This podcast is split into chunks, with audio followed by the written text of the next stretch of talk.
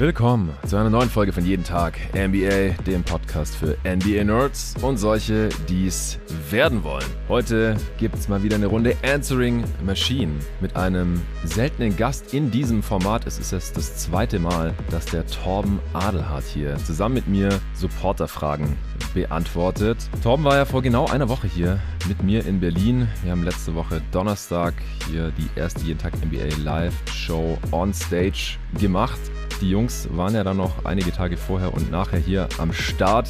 Torben, du bist ja dann am Samstag wieder abgereist, zurück in deine Heimat nach Nordrhein-Westfalen. Hast du dich mittlerweile erholt? Wie geht's dir? Was geht ab, Jonathan? Ja, erstens, ähm, schön wieder jetzt hier im Podcast zu sein, dass wir uns jetzt nicht äh, analog zusammensetzen und über die NBA sprechen, sondern jetzt wieder auf digitalem Wege. Mir geht's gut. Ich bin, ich bin völlig hyped, immer noch. Also das, die Nachwirkungen vom Live-Event sind for real. Äh, es war auch irgendwie ein bisschen so bluesmäßig, erstmal wieder in den normalen Alltag reinzukommen, nachdem das echt drei Tage lang Action pur war und Endorphine und Adrenalin nur so geschossen sind durch den Körper. Das war schon ein richtig geiles Erlebnis. Also ja, schon mal an dieser Stelle vielen Dank an alle, die da vor Ort waren, an alle Supporter, die auch im Vorfeld für das Quiz die Antworten eingereicht haben. Also ich denke, dass das äh, grundsätzlich schon eine richtig, richtig geile Geschichte war und ja, auch dir natürlich vielen Dank dafür, dass ich mitwirken konnte. Ey, ja, danke dir, Mann. Also ohne dich hätte es die Show gar nicht gegeben, kann man wirklich so sagen. Wie es ist, äh, als mir das angeboten wurde, habe ich da auch zeitnah mit dir drüber gesprochen. Du hast gleich gemeint, ey, ich hätte Bock, das zu moderieren. Dann äh, Familienduell musste natürlich auch rein. Ja.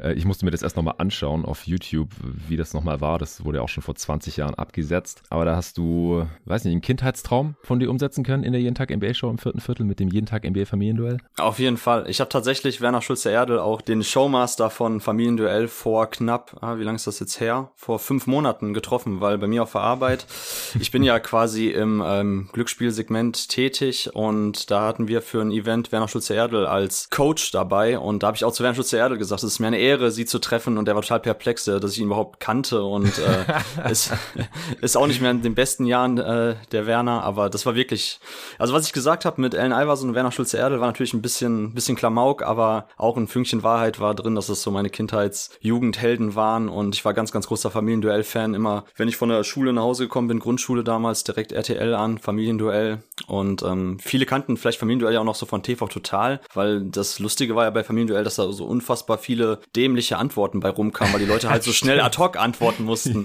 ja. Ne, so Sachen wie, ähm, wir haben 100 Leute gefragt, nennen sie etwas, was man schlägt. Und dann buzzert eine Frau und sagt, hm, ja, Kinder. Weißt du, solche. Stimmt. Den kenne so, ich auch, den, den Nippel, ja. Genau, den Nippel von TV Total. Solche Sachen waren da auch bei. Und es war einfach äh, grundsätzlich eine richtig, richtig witzige Geschichte, Familienduell. Und das jetzt mhm. so zu adaptieren für die Jeden Tag NBA Community oder mit der Jeden Tag NBA Community war eine sehr schöne Erfahrung. Und ich, gemessen an dem Feedback, was wir bekommen haben, glaube ich, dass es auch sehr gut ankam. Und ja, Kindheitstraum ist zwar, sind große Worte, aber irgendwo trifft das schon den Kern der Wahrheit, ja. Ja, warst du dann mehr Starstruck, als du Kareem Abdul-Jabbar interviewt hast? Oder als du Werner Schützel-Erde getroffen hast? Oh, oh, gute Frage. Am äh, most starstruck war ich, als ich das Interview mit Ben Taylor hatte. Das, oh. war, das war mein starstruck Moment. Nein, Kareem war schon krass, aber Werner kommt auch nah dran auf jeden Fall. Okay, geil. Ja, bei uns gab es, glaube ich, keine so richtig dämlichen Antworten aus der Hüfte geschossen, aber bei uns gab es relativ viele Chokes. ich wollte gerade sagen, von euch kamen gar keine Antworten. Das ist ja, das ja, Ding. Ja, ja, und der, sich blamieren, dann lieber gar nichts gesagt teilweise. Ja, der David hat ja einmal auch bei der Podcast-Frage nach amerikanischen Basketball-Podcasts irgendwie The Mismatch genuschelt. Ich habe mm. den wirklich nicht verstanden. Und dann mm. dachte ich auch so, ich glaube, euer Problem war auch im Team, dass ihr nicht so wirklich drüber nachgedacht habt, okay, was ist denn eigentlich so das Offensichtlichste? Also ein bisschen so in diese Community hineinversetzt. Das haben die anderen Jungs besser gemacht, auf jeden Fall von dem anderen Team. Ja. Ähm, zum Beispiel auch die Frage so, welche NBA-Franchise am beliebtesten ist, so in der Community. Ich meine, wir sind in Deutschland, so wer soll sonst sein, außer die Mavericks? Da war ich auch überrascht, dass ihr dann tatsächlich das nicht als erstes auf dem Schirm hattet. Ja, ja, also es ist es ist halt auch einfach krass. Ich glaube, wenn ich im Publikum gesessen wäre, ganz gechillt äh, an, an, so einem Tisch auf dem Sofa, dann hätte ich da auch besser performt. Aber wenn du halt dann da oben stehst und du musst dann liefern innerhalb von drei Sekunden und dann ja. ist man da irgendwie so verkopft und einem fallen die offensichtlichsten Sachen nicht ein. Hier nochmal Shoutout an äh, Dirk, der die meiste Zeit einfach Luka Doncic oder Dallas Mavericks gesagt hat und so haben sie gewonnen. und dann habe ich halt auch einfach so, also ich glaube, dass ich schon ein ganz gutes Gespür habe für die jeden Tag NBA Community, weil ich ja auch mit vielen in, in Kontakt bin, sei es über Steady Messages im Discord oder über Twitter über die Jahre. Aber ich glaube, manche Fangruppierungen sind halt auch einfach so laut, dass man die dann überschätzt. Also Knicks-Fans mhm. zum Beispiel, die waren einfach eine Zeit lang so laut, dass ich dachte, ja komm, die sind, die sind schon irgendwie dabei äh, oben bei den Franchises, Teams mit den ja. meisten Fans und waren sie dann halt nicht und das hat uns dann den Sieg gekostet. Ähm, oder auch, ja, wenn, wenn mal was über Kobe gesagt wurde, da gab es dann auch oft relativ viel Gegenwind und Widerrede und große Diskussionen auf Twitter und so. Und dann mhm. habe ich ja Kobe gesagt und der war gar nicht mal mit dabei. Also das sind dann halt oft wahrscheinlich auch einfach überproportional laute Fans, äh, die dann da ein bisschen rumschreien, wenn man mal was irgendwie gegen Team oder die Spieler sagt. Ja, also es, war auf jeden Fall geil, hat mega Bock gemacht. Ja, definitiv. Und ich glaube, bei vielen Antworten war so ein bisschen Recency Bias dabei. Mhm. Deshalb war Kobe, hast du schon zu sehr um die Ecke gedacht, weil es tatsächlich ja, ja. eher die Antworten waren, aus der jüngeren Vergangenheit oder aktuelle mhm. Spieler eben, auf die das dann bezogen war. Das war auf jeden Fall eine witzige Frage mit dem, wer von der jeden Tag oder welche Spieler von den jeden Tag NBA-Experten unterschätzt werden. Dass da Jokic oben mit dabei war, war auf jeden Fall safe. Und natürlich mhm. witzig, eine Frage, die es nicht geschafft hat, die den Cut-Off zu den besten sieben Fragen nicht hatte, war, wer von euch denn überschätzt wird. Und ja, Luka Doncic mm. war bei mm. beiden oben mit dabei. Da Ach, sieht man auch krass. wieder, wie, ja. wie, sehr der polarisiert. Ja, ich meine, mm. Jerry ist natürlich jemand mit den Luka Doncic und Mikal Bridges Takes, wo viele dann instinktiv, glaube ich, reagiert haben im Sinne von, okay, ähm, weil man jetzt nicht eine Unterscheidung gemacht hat, glaube ich, innerhalb der jeden Tag NBA-Experten, sondern man hat halt gesagt, okay, es gibt halt NBA-Experten, die unterschätzen Doncic und welche, die überschätzen ihn. Und so kam das dann, glaube ich, dazu, dass halt ähm, bei beiden Fragen Luca oben mit dabei war. Ja, interessant. Ja, wir könnten jetzt natürlich bestimmt noch, äh, keine Ahnung, anderthalb Stunden drüber quatschen, weil wir uns einfach auch so viele Gedanken über die Show im Vorfeld gemacht hatten, dann die Show natürlich durchlebt haben. Du hast durchgeführt äh, durch den gesamten Abend als Moderator. Nochmal vielen, vielen Dank dafür. Das war wirklich perfekt. Hat, hat mega Bock gemacht. Danke, Mann. mir da auch einiges abgenommen. Ich habe mich dann auch sehr wohl gefühlt, einfach in der normalen Podcast-Host-Rolle, weil so Show-Moderator ist einfach nochmal ein ganz anderer Job und, und das machst du auf jeden Fall sehr, sehr geil. Und äh, wir können auf jeden Fall an der Stelle schon mal sagen, es wird nicht die letzte Show gewesen sein. Ich habe auch direkt am nächsten What? Tag einen An Anruf bekommen von, äh, von der Agentur, die das alles für uns organisiert hat, von äh, Contra Promotion. Der Manuel heißt der, kann ich an der Stelle, glaube ich, sagen, ist ähm, der Chef der Agentur. Der hat angerufen und gesagt, ey, wir müssen mal bald quatschen über weitere Termine, weitere Events, weitere Städte vielleicht auch. Und das machen wir bald. Ich kann jetzt natürlich noch gar nichts versprechen. Ähm, es wird auch nicht mehr diese Saison passieren. Das ist einfach zu kurzfristig. Also die Show war so ein halbes Jahr ungefähr in Arbeit. Wir haben ja im Oktober angefangen, das zu promoten und davor hatten wir natürlich auch schon drüber nachgedacht, also eher so ein Dreivierteljahr eigentlich. Und ich hatte, glaube ich, jetzt bald vor einem Jahr zum ersten Mal mit der Agentur drüber gesprochen. Also das braucht immer ein bisschen Vorlauf, aber ich denke, nächste Saison werden wir dann da mindestens noch mal eine Show anpeilen, wenn nicht sogar mehrere, dann ein bisschen besser verteilt übers Bundesgebiet. Und ich schaue auch wirklich, dass es an einem Wochenende stattfinden kann. aber wir wollen jetzt auch nicht äh, hier die Hörer irgendwie in jeder Folge mit äh, nur Live-Show-Event-Content äh, erschlagen. Ihr könnt euch die letzten beiden öffentlichen Folgen reinziehen. Da haben wir alle vier Viertel aufgeteilt auf zwei Pods, äh, den, den Live-Audio-Mitschnitt veröffentlicht für jeden zum Anhören. In den letzten beiden Supporter-Folgen, ich habe äh, am Montag früh mit dem Luca auch nochmal kurz drüber gequatscht in unserem Recap zu Suns Mavs. Äh, und gestern gab es übrigens noch für Supporter auch eine Answering Machine. Solo-Pod, ich glaube, es war mein erster Solo-Pod dieses Jahr oder maximal der zweite oder diese Saison, meine ich. Ist selten geworden, seit äh, Luca auch fest am Start ist und Jerry jede Woche. Äh, ist es einfach selten nötig oder möglich, dass ich einen Solo-Pod aufnehme. Aber ich habe gedacht, ich muss irgendwie diese liegen gebliebenen Fragen, weil uns da echt coole Fragen erreicht hatten, Nico und mich, für das Live-Answering Machine-Segment. Und wir haben halt nur zwei Fragen davon dann nehmen können, damit wir noch ein paar Publikumsfragen machen können. Die habe ich noch alle beantwortet in der gestrigen Folge. Und heute beantworten wir die Fragen, die ich diese Woche eingeholt habe, extra für diesen Pod mit dir, Torben. Und das, das merkt man ja auch immer in den Fragen, die reinkommen, dass die äh, ausgerichtet sind, je nach dem Gast, der hier eben am Start ist. Wir besprechen heute zum Beispiel Skills, die uns gefallen von Spielern aus der zweiten Reihe, also von Non-Stars, was da so unsere Favorites sind. Dann die besten College-Spieler aller Zeiten, die keine All-Stars geworden sind. Das ist natürlich eine absolute Torbenfrage. Dann Spieler, die einen sehr niedrigen Floor haben, aber auch ein sehr hohes Ceiling, die nie ihre Chance bekommen haben, also nie eine große Rolle auch bekommen haben in der NBA. Dann, äh, was bringen eigentlich ATOs, also After Timeout Set Plays, wie kommen die zustande? Da bist du, Torben, als Access und Aus, ja, Connoisseur und natürlich auch äh, Coach eines Basketballteams der richtige Ansprechpartner. Äh, dann sollten Regeln zugunsten der Defense verändert werden? Wieso gibt es diese krasse Scoring-Explosion gerade in der NBA? Wo kommt das her? Was kann man dagegen vielleicht tun? Sollte man überhaupt was gegen tun? Gab es gleich zwei Fragen zu. Was können die Kings in den Playoffs reißen?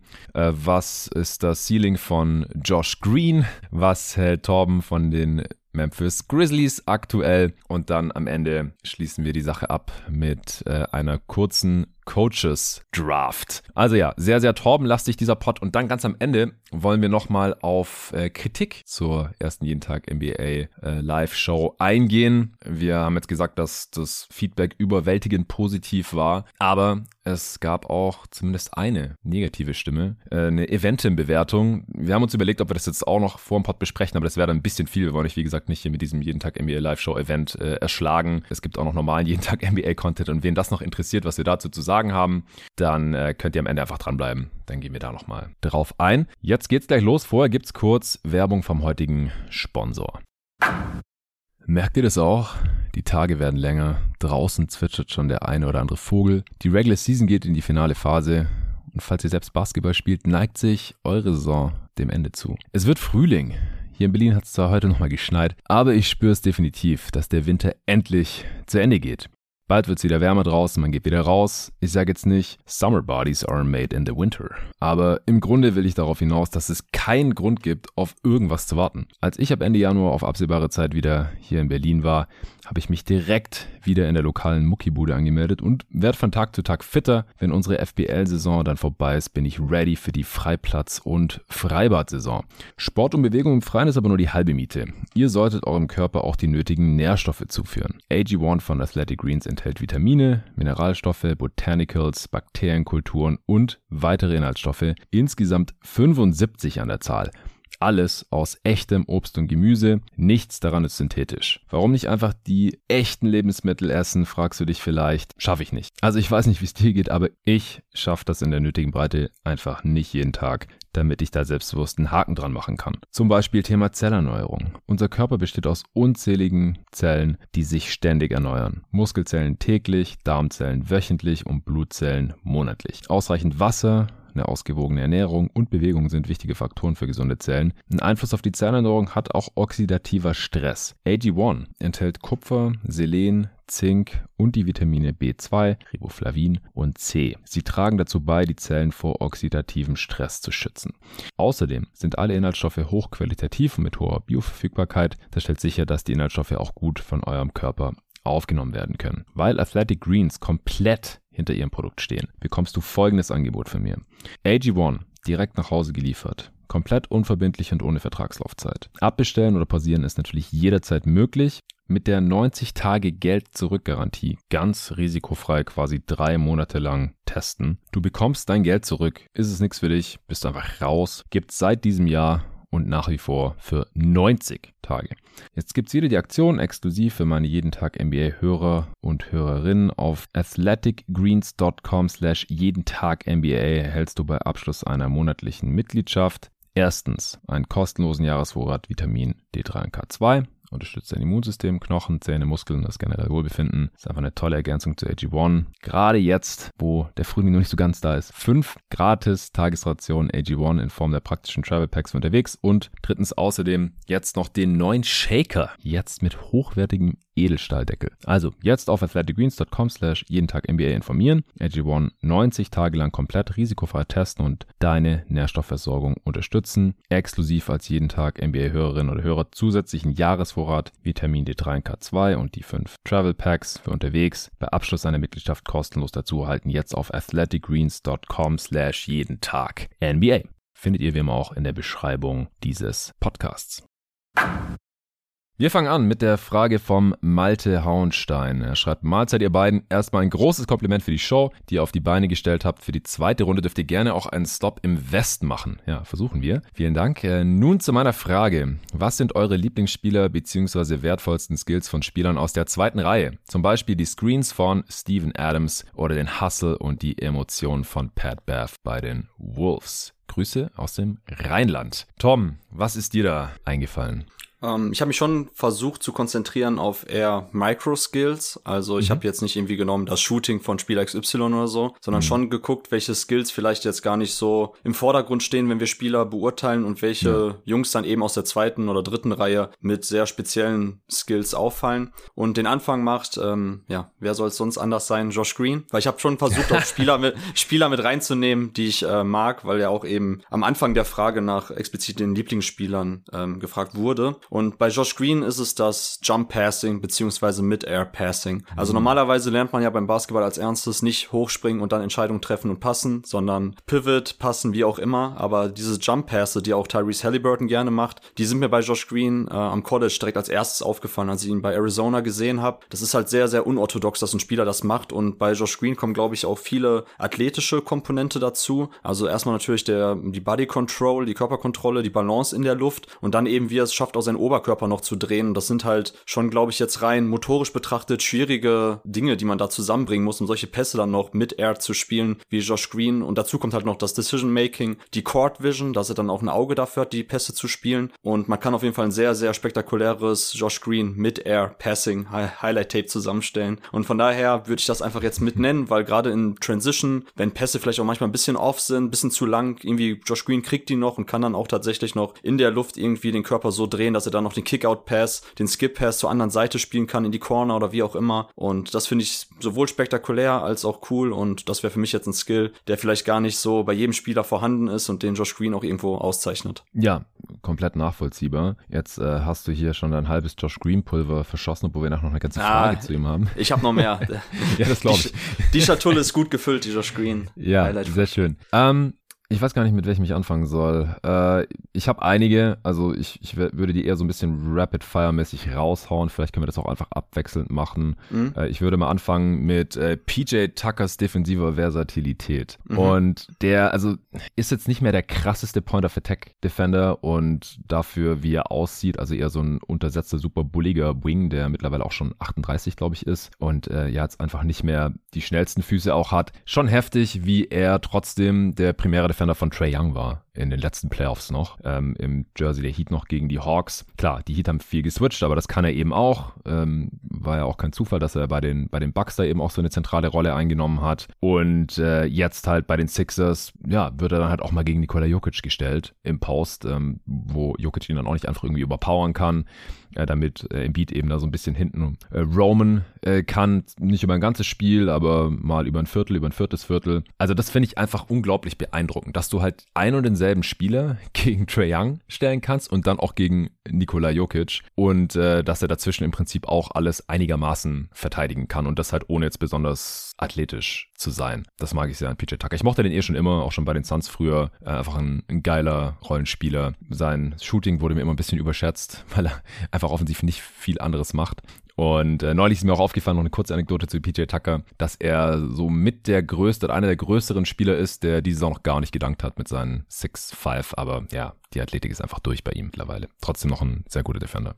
Dann würde ich jetzt mit Defense weitermachen und ich habe als nächstes Alex Caruso und bei ihm die Agilität mm. und die Antizipationsstärke als Off-Ball-Defender beziehungsweise als Helper at the Nail. Also mm. im, im Scheme der Bulls, gerade noch als Lonzo Ball auch da mit auf dem Feld stand, war das schon sehr krass, was ähm, die beiden oben in der Zone quasi geleistet haben, wenn es darum geht, eben diese Stunt-and-Recover-Moves zu bringen, also dass man eben von der Weak Side Richtung Ball rein rotiert und da eben dann auch immer sich zum Ball orientiert, wenn der Kumpel geschlagen wird und da finde ich, ähm, Alex Caruso, irgendwo müssen ja die Deflections und Steals bei ihm herkommen. Und ich würde da vieles schon tatsächlich so auf sein ähm, räumliches Sehen, Verständnis für Räume schließen und da eben dann auch, dass er diese Agilität hat, da halt schnell genug vorhand äh, am Ort des Geschehens zu sein und halt immer konstant diese Help at the Nail, also an der Freiwurflinie ungefähr, den Drive zu schließen durch die Mitte. Und das finde ich auch sehr, sehr stark. Von daher würde ich an dieser Stelle jetzt Alex Caruso seine Props geben und da die Agilität und Antizipation als Help Defender nennen. Ja, gefällt mir sehr gut. Auch der äh,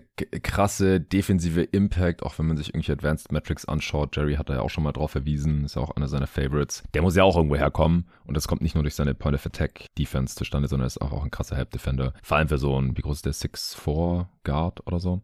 Ja, schon hin, ja. sehr krass. Ja, ich habe auch noch einen ähnlichen Spielertyp, Körpertyp mit Derek White und seiner Rim Protection mhm. Help als Guard. Also er ist als Guard oder als Spieler mit den körperlichen Voraussetzungen wahrscheinlich der beste Rim Protector. Lässt sich auch statistisch so ein bisschen belegen, wobei ich den Zahlen halt nie so zu 100% traue, aber auch wenn man die Celtics einfach spielen sieht, und das war bei den Spurs ja auch schon so, er rotiert da einfach so gut antizipiert, so gut contested, so gut, dass das einfach auch eine Defense noch ein ganzes Stück weiter nach vorne bringt und auch er hat wie Caruso dann halt einen überdurchschnittlich großen positiven defensiven Impact für einen Guard Defender. Dann würde ich jetzt auch noch mal einen zur Defense bringen und zwar momentan ein Spieler, der sehr gehypt wird, Vanderbilt und bei Vanderbilt ist es tatsächlich so die Kombination aus Hustle, Energie und wie er das alles tatsächlich auch zu seiner On-Ball Defense zusammenbringt. Also egal ja. gegen welche Spieler, zuletzt ja auch gegen die Mavs Luka Doncic komplett entnervt in der On-Ball Defense. Also er ist tatsächlich jemand, der bilderbuchhaft verteidigt, On-Ball runtergeht, krasse, krass in der Stance bleiben kann, auch sehr agil ist und dazu auch das richtige Mindset mitbringt. Also er ist ein Spieler, dem man halt die Energie rund um die Uhr auf dem Spielfeld auch ansieht und äh, Malte hatte ja selber Pat Beverly und da seinen Hustle und Einsatz gelobt und ich sehe ähnliches auf jeden Fall bei Vanderbilt. Das gefällt mir auch. Gerade für bei den Rollenspielern ist Vando vielleicht auch jetzt jemand, der ja im Endeffekt einem kompletten Archetype einen Boost gibt. Also diese Spielertypen, mhm. äh, die wir sonst ja immer so als Roma bezeichnen, als defensive Vierer, die quasi aushelfen helfen können, wenn ein Big Man, der Center, oben irgendwo mit aushilft, hard hatched im Pick and Roll, dass der im Hinten dann diese Weak Side Rim Protection bringt. Und ich glaube, solche Spielertypen könnten je nach defensiven Scheme, was sich vielleicht auch in den nächsten Jahren noch stärker durchsetzt, könnten diese Spielertypen noch gefragter werden. Also ich glaube, dass so Spieler wie Vanderbilt, die vielleicht ein bisschen shaky Offensivspiel mitbringen, Vanderbilt ist zwar jemand, der selber eigentlich auch noch ein ganz gutes Passspiel hat und selber den Ball auf den Boden setzen kann, aber halt jetzt nicht der klassische 3D Wing ist oder Power Wing. Da finde ich das trotzdem, dass dieses Defen diese defensive Versatilität, die du gerade bei PJ Tucker angesprochen hast. Das ist halt, also das könnte etwas sein, was glaube ich in den nächsten Jahren noch krasser in den Fokus rückt bei Spielern, die früher vielleicht so Vierer wären, aber eigentlich ja negat im negativen Sinne als Tweener bezeichnet worden wären.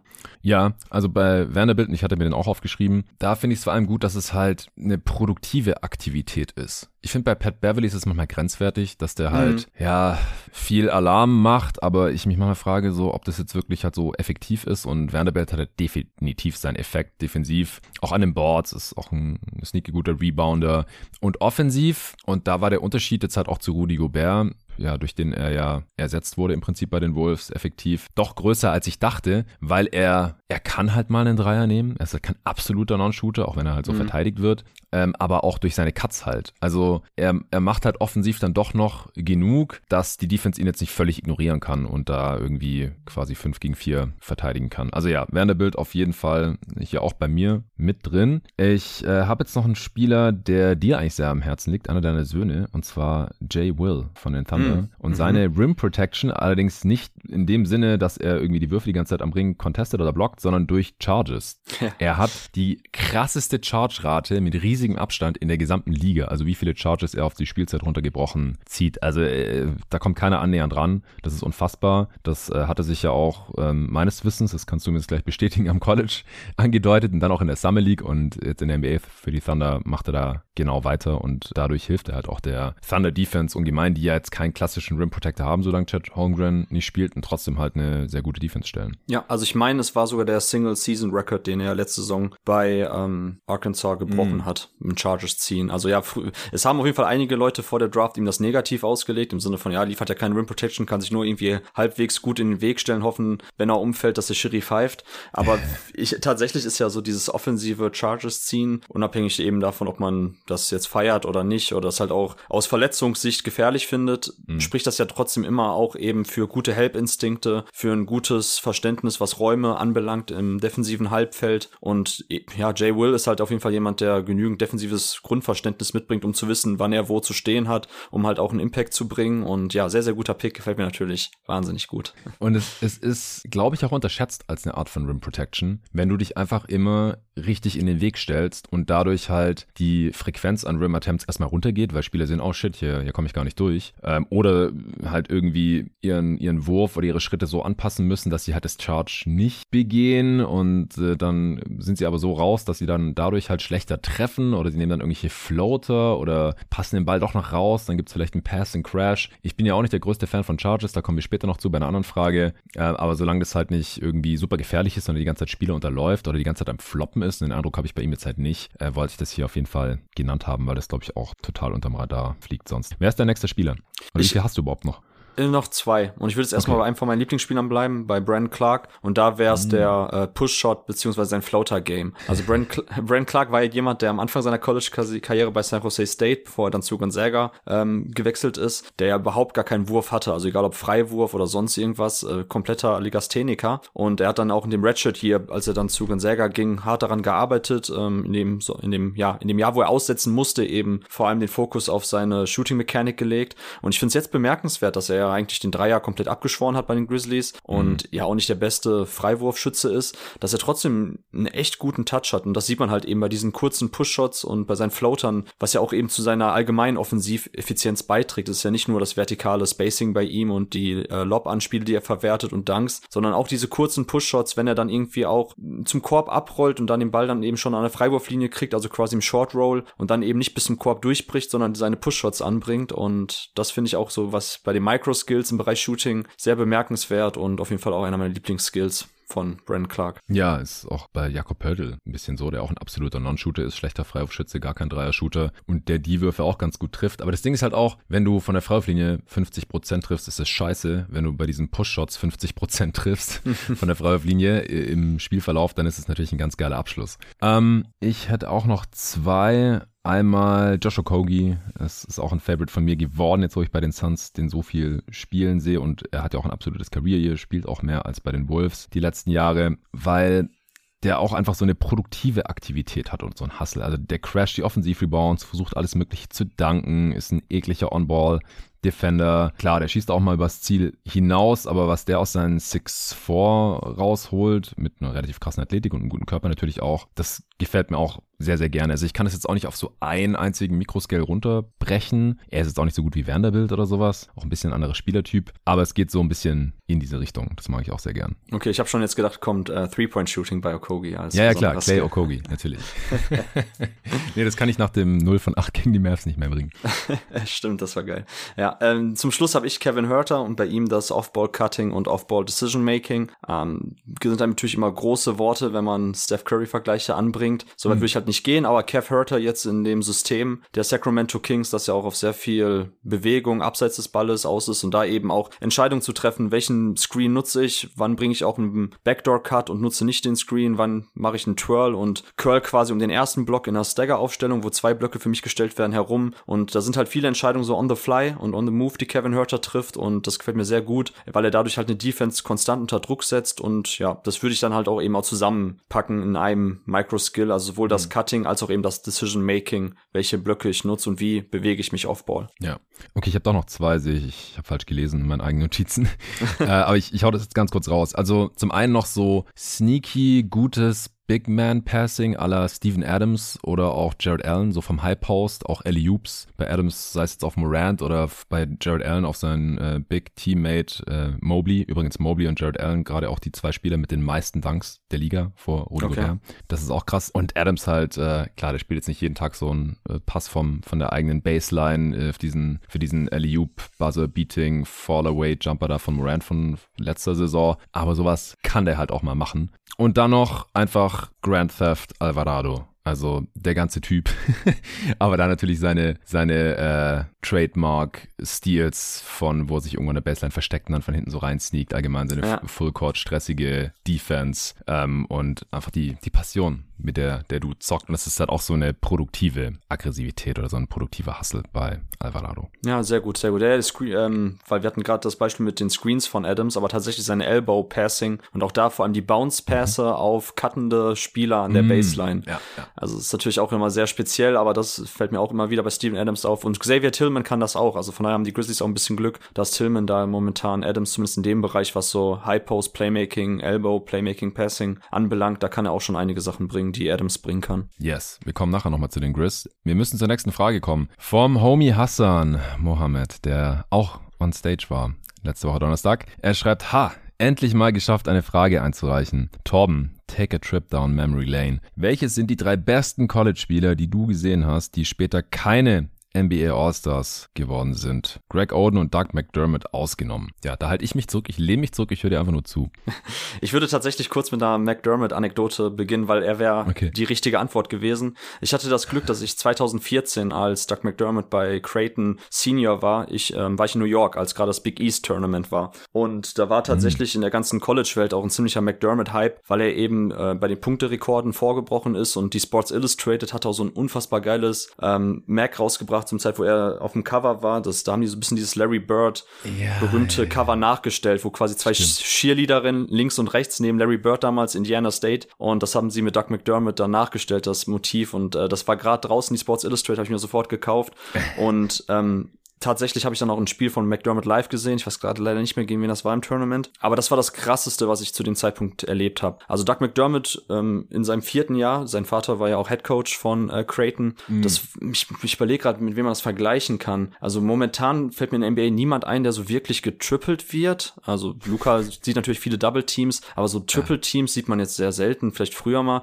Und McDermott war tatsächlich ein Spieler, sobald er den Ball bekommen hat, hat man quasi eine Zone-Defense um ihn herum aufgestellt und tatsächlich tatsächlich manchmal mit drei Leuten eben dann auf ihn drauf und er hat trotzdem gescored. Also es war eine unfassbare, effiziente Saison. Ich, also ich weiß nicht mehr genau, wie viel Points per Game, auf jeden Fall über 20, Offensivrating jenseits von Gut und Böse und das war tatsächlich eine komplette, äh, wie soll ich sagen, also das so zu sehen, fast eine Basketball-Epiphanie, wie jemand eine Mannschaft dermaßen schultern kann, einfach unstoppable ähm, ist für eine, für eine Defense, weil McDermott jetzt in der NBA ist halt so ein klassischer, ja, Three-Point-Shooter, Floor-Spacer, der natürlich den Ball ein bisschen auf den Boden setzen kann, ein paar Pässe mal spielen kann, aber grundsätzlich natürlich einzeln und allein von seinem äh, Dreier-Shooting lebt. Und auf dem mhm. College war er halt noch so diese, ähm, ja, dieser Tweener im positiven Sinne, dass er quasi gegen kleinere Gegenspieler in Post gehen konnte, aufposten, Fadeaway nehmen, Dirk-like eben zu seinen Abschlüssen kam und langsamere Gegenspieler hat er dann einfach vom Perimeter geschlagen oder konnte, wie gesagt, auch Dreier in sehr, sehr hohem Volumen, ultra effizient ähm, einnetzen. Im Endeffekt Three-Level-Scorer gewesen und ja, mhm. McDermott, egal gegen wen er gespielt hat, Double Teams, Triple Teams gesehen, trotzdem sein Spiel durchgebracht. Also das war der Spieler, den ich am beeindruckendsten beeindruckendsten fand und wie ich verfolge ja College Basketball so seit ungefähr 2011, 12. Also in den 2000ern war ich tatsächlich auch NBA only und deshalb kann ich jetzt nicht zu Greg Oden sagen, außer halt Retro Scouting, komme ich gleich noch kurz zu, wen ich da noch hätte. Aber mhm. seitdem ich da quasi das so eng verfolgt habe, war McDermott mit Abstand der krasseste Spieler. Ja, Aber darf ich ja nicht nehmen? Ja, Sorry. nee, aber wichtigste Frage vielleicht noch ganz kurz. Was ist der Hauptgrund, wieso McDermott jetzt, ja, nur so ein, weiß nicht, bei einem guten Team wahrscheinlich Borderline-Rotationsspieler ist? Weil in den Playoffs ist er wahrscheinlich halt einfach defensiv nicht spielbar. Jetzt ist er halt die letzten Jahre bei so mittelmäßigen Teams irgendwie so ein bisschen der Floor-Spacer oder Scorer von der Bank gewesen. Warum konnte er das nicht auf die NBA übertragen, nicht mal ansatzweise eigentlich. Ne, das ist jetzt gar nicht so kompliziert. Also im Endeffekt ist es vergleichbar mit Spielern. Du, wenn, wenn du wüsstest, wie damals Frank Kaminsky aussah bei Wisconsin, hättest du gedacht, hättest du gedacht, äh, angehender MVP in der NBA. Nein, also so Spielertypen, klar, das sind jetzt dann eher die Fünfer mit äh, Luca Gaza oder eben Frank Kaminsky. Das fällt halt am College-Level nicht ganz so schwer ins Gewicht, wenn da eben dieses äh, Verteidigen im Raum nicht so vorhanden ist, so dass man halt ständig attackiert werden kann. Das gibt's ja. so auf dem College-Level nicht ganz so extrem bei den Spielern. Und bei Doug McDermott war es tatsächlich dann so, dass er jetzt in der NBA nicht wirklich als Vierer, meiner Meinung nach, jetzt besonders viel im Post agieren sollte. Und dieses ähm, anderer Spieler war Jabari Parker damals auch. Also in der NBA nicht so wirklich eben gefährlich gewesen von der Dreierlinie. Das heißt, er wurde nicht so respektiert. Man hat ein bisschen Platz gelassen. Wenn er dann mal eben so diese Drives into Post-Up-Actions gebracht hat, also was man ja auch Barclay nennt oder Villanova Post-Ups, so das funktioniert in der NBA nicht mehr so gut wie am College-Level noch, wo man entweder halt physisch überlegt ist, äh, überlegen ist oder halt dazu noch eben im Antritt in der Athletik und das Ballhandling halt auch ausreichend ist. Also das darf man auch nie vergessen. So das Skill-Level, was man am College hatte, um eben dann sein Spiel durchzubringen, das reicht in der NBA nicht eins zu eins, sondern alle Sachen müssen quasi mit aufs nächste Level gehen. Das ist dann halt bei Spielern mhm. wie Doug McDermott halt auch. Äh, Antritt mit dem Ball in der Hand, generell Ballhandling, Live-Dribble, äh, Passing und ich würde halt sagen, dass grundsätzlich bei solchen Spielertypen, die auf dem College, Luca Gaza, wie gesagt, auch ein gutes Beispiel eigentlich, die so dieses Inside-Out-Scoring mitbringen oder Henry Allenson, auch ein gutes Beispiel bei Marquette, der ja auch komplett in der NBA, ähm, ja, beziehungsweise die NBA-Karriere komplett in die Hose ging das sind halt Spieler, die können halt dieses, diese Varia dieses variable Scoring nicht wirklich übertragen. Und man wird halt für sie auch nicht wirklich die Anzahl an Touches ähm, bereitstellen, die sie am College-Level noch hatten. Ja, das wäre ja, ja. das wäre jetzt so meine Antwort darauf. Ja. Und der war schon ziemlich alt, also Rookie Saison Age 23 Season. Genau, war Senior, genau, war volle vier Jahre am College ja. und genau dann für seinen Jahrgang sogar auch noch ein bisschen älter. Und er er war halt in der NBA auch nie so der High-Volume-Dreier-Schütze. Also der hat 2019, 20 zum ersten Mal die 10 Dreier von den Possessions geknackt. Ja, geile Quote über die Karriere, 41 Prozent, aber höher hinaus ging es dann jetzt auch nicht mehr. Jetzt bei den Spurs die letzten zwei Jahre auch ziemlich genau 10 Dreier von den Possessions. Und ja, dann, dann bringst du halt als Shooter auch nicht den Mehrwert, dass die Defense oder alle anderen Unzulänglichkeiten dann irgendwie großartig tragbar wären. Okay, das war schon relativ lang.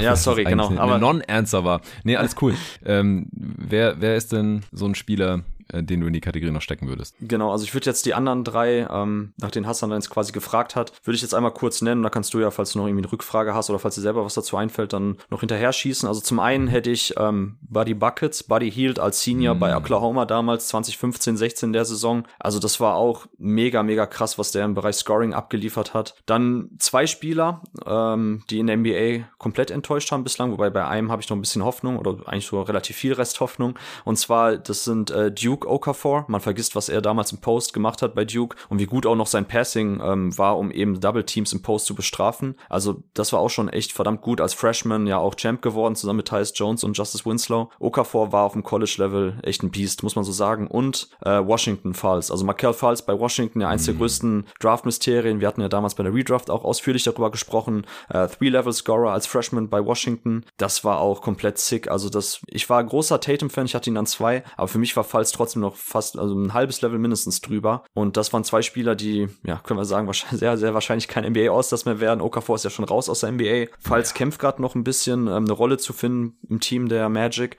Aber das hätte man damals, also bei Okafor hätte man es sehen können, wenn man ein bisschen das Transferwissen angebracht hätte, dass halt ähm, sehr, sehr schwacher Pick-and-Roll-Defender auf 5, der hauptsächlich über das Post-Up-Scoring kommt, nicht mehr so in der modernen Pace-and-Space-Ära überleben wird. Und bei Falls ist es einfach, wie gesagt, ein Mysterium. Da kommt das äh, Verletzungspech dazu, die ganze Shooting Problematik oder fast schon Theatralik kann man sagen. Ähm, aber das waren eben zwei Spieler als Freshmen jeweils, die auch sehr, sehr krass anzusehen waren. Und der dritte Spieler, ähm, da musst du mir helfen, ich weiß gerade gar nicht, ob der noch in NBA ist jetzt ad hoc, ist Denzel Valentine. Also der war bei nee. Michigan State, bei meinem Team, ähm, nachher eine Triple-Double-Maschine. Also in seinem letzten Jahr als so, ja, äh, Playmaking-Wing, der von allem etwas bringen kann, der ja sowohl als Scorer gefährlich war, als auch eben als Playmaker vom Flügel, der in der Defense mit seiner Länge natürlich was regeln konnte, Rebounds sich einges äh, eingesammelt hat. Das war auch sehr, sehr krass zu sehen. Aber bei Valentine war ich auch ein bisschen off, so was die NBA-Projection betrifft. Im Grunde genommen ist es ja so auch gekommen, weil er halt ja in der NBA wahrscheinlich nicht eben diese große On-Ball-Rolle spielen sollte wie am College noch. Und äh, ja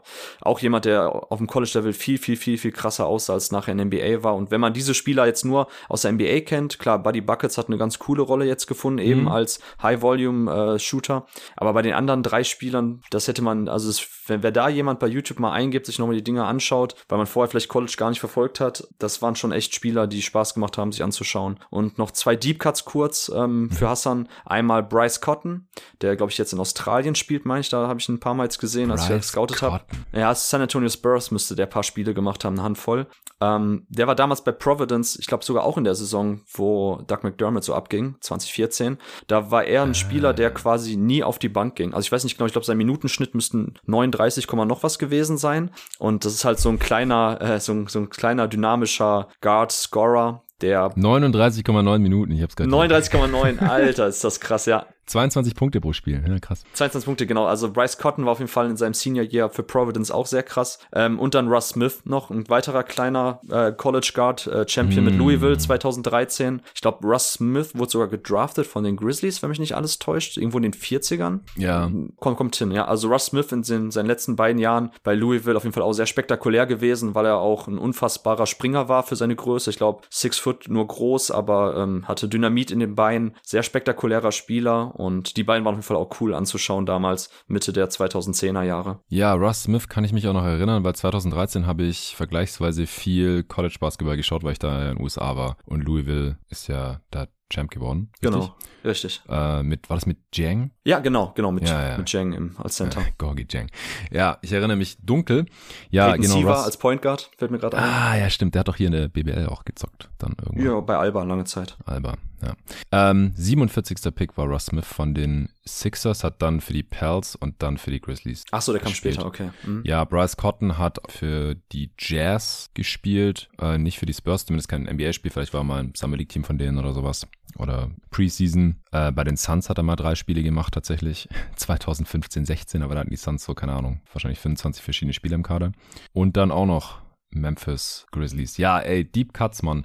Und Markel Fultz, der hat sich so ein bisschen gefangen, finde ich. Also der, der spielt gerade ein absolutes Career-Year. Es ist natürlich sehr ruhig um ihn geworden, gemessen daran, dass er mal ein First Pick war und dass er da ewig groß in den Medien war mit seinem, mit seinen Yips, die er da wahrscheinlich hatte oder Nerven, Krankheit in der Schulter. Ich habe das hier im Pod auch mal alles ein bisschen auseinandergenommen. Ich glaube, das war sogar unsere Redraft, als wir darüber gesprochen genau. haben.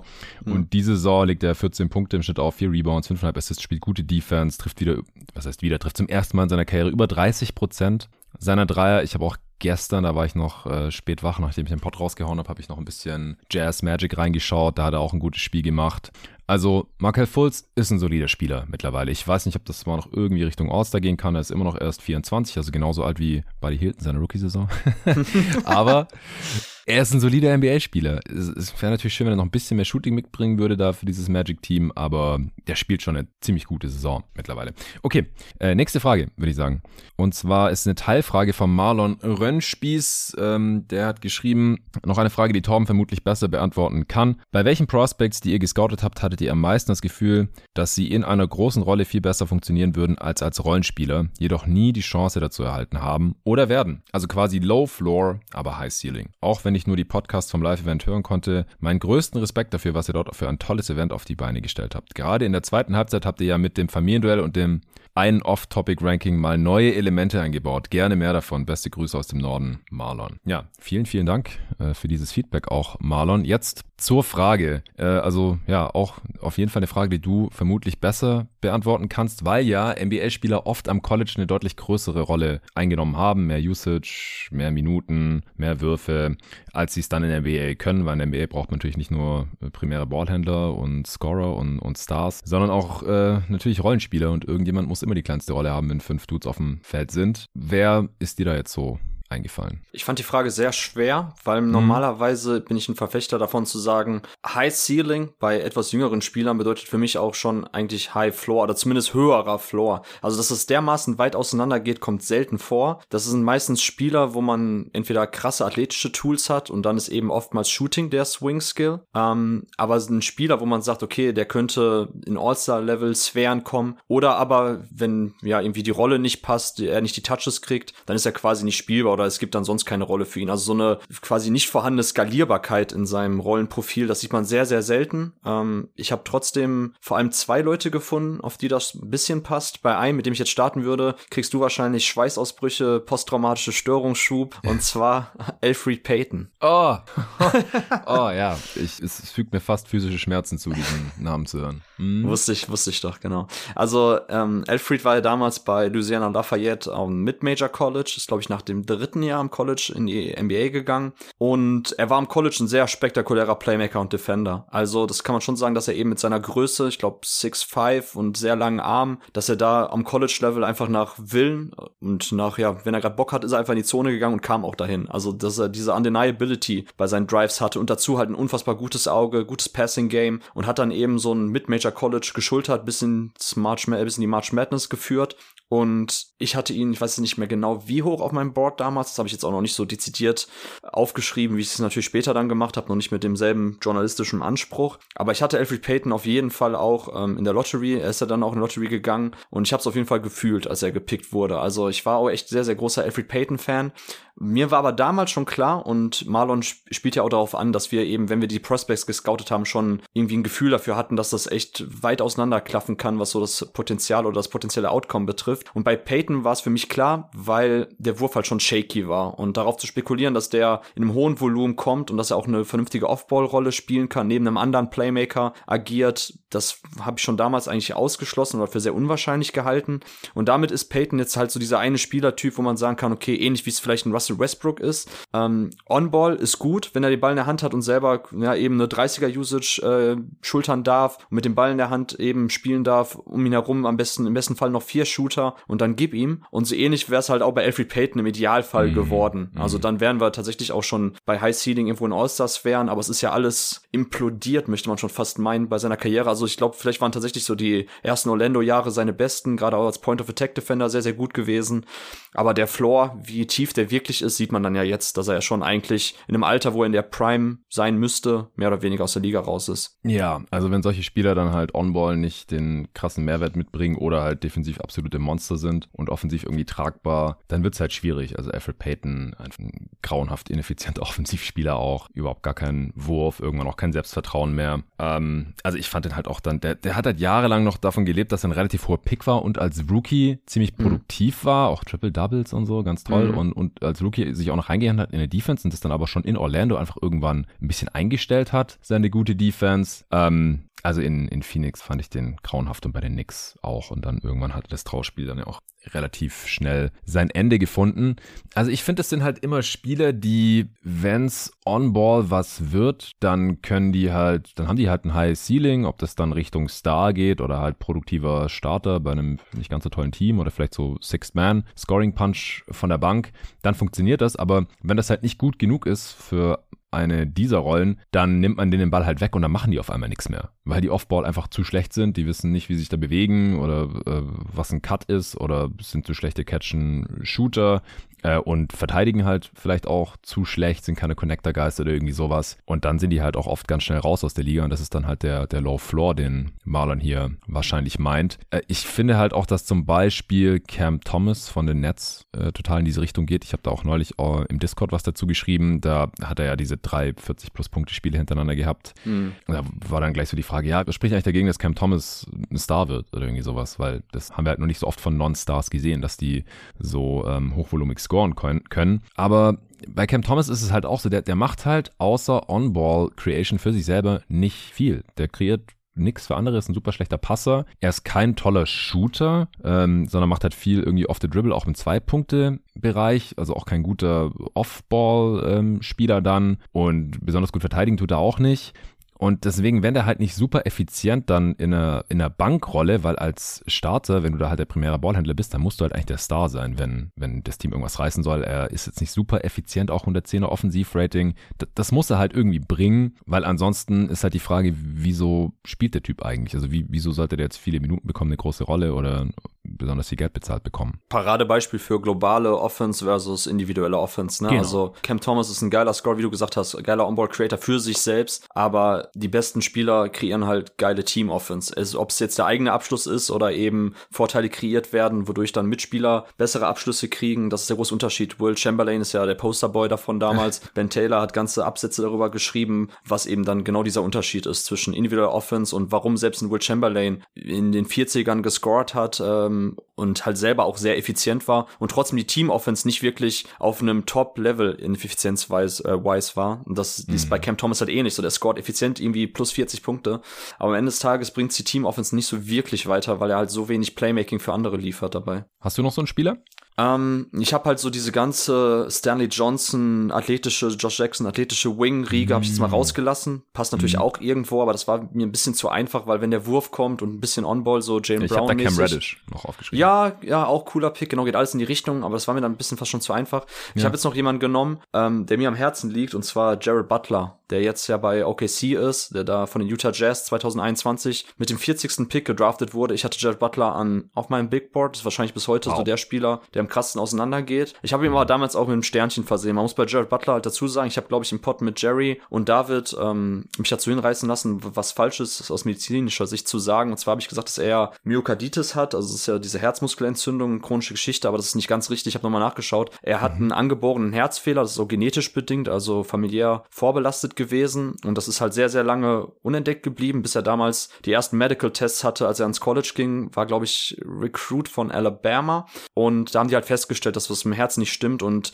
dieser angeborene Herzfehler ist, glaube ich, irgendwie diese, ähm, die Herzklappen sind verdickt, irgendwie so in diese Richtung geht das wohl. Und da, dadurch ist man halt anfälliger für, ähm, ja, für Schmerzen in der Brust, für tatsächlich auch ähm, ja, weiß ich gar nicht. Also man kann tatsächlich sagen, Herzstillstand irgendwie, weiß ich nicht. Ich, wie gesagt, ich möchte jetzt nicht mich medizinisch wieder. Das ist auf jeden Fall nicht ganz ungefährlich oder unbedenklich dann als Profisportler. Genau das. So. Ich will mich jetzt nicht zu weit aus dem Fenster lehnen, kann man ja auch ja. googeln.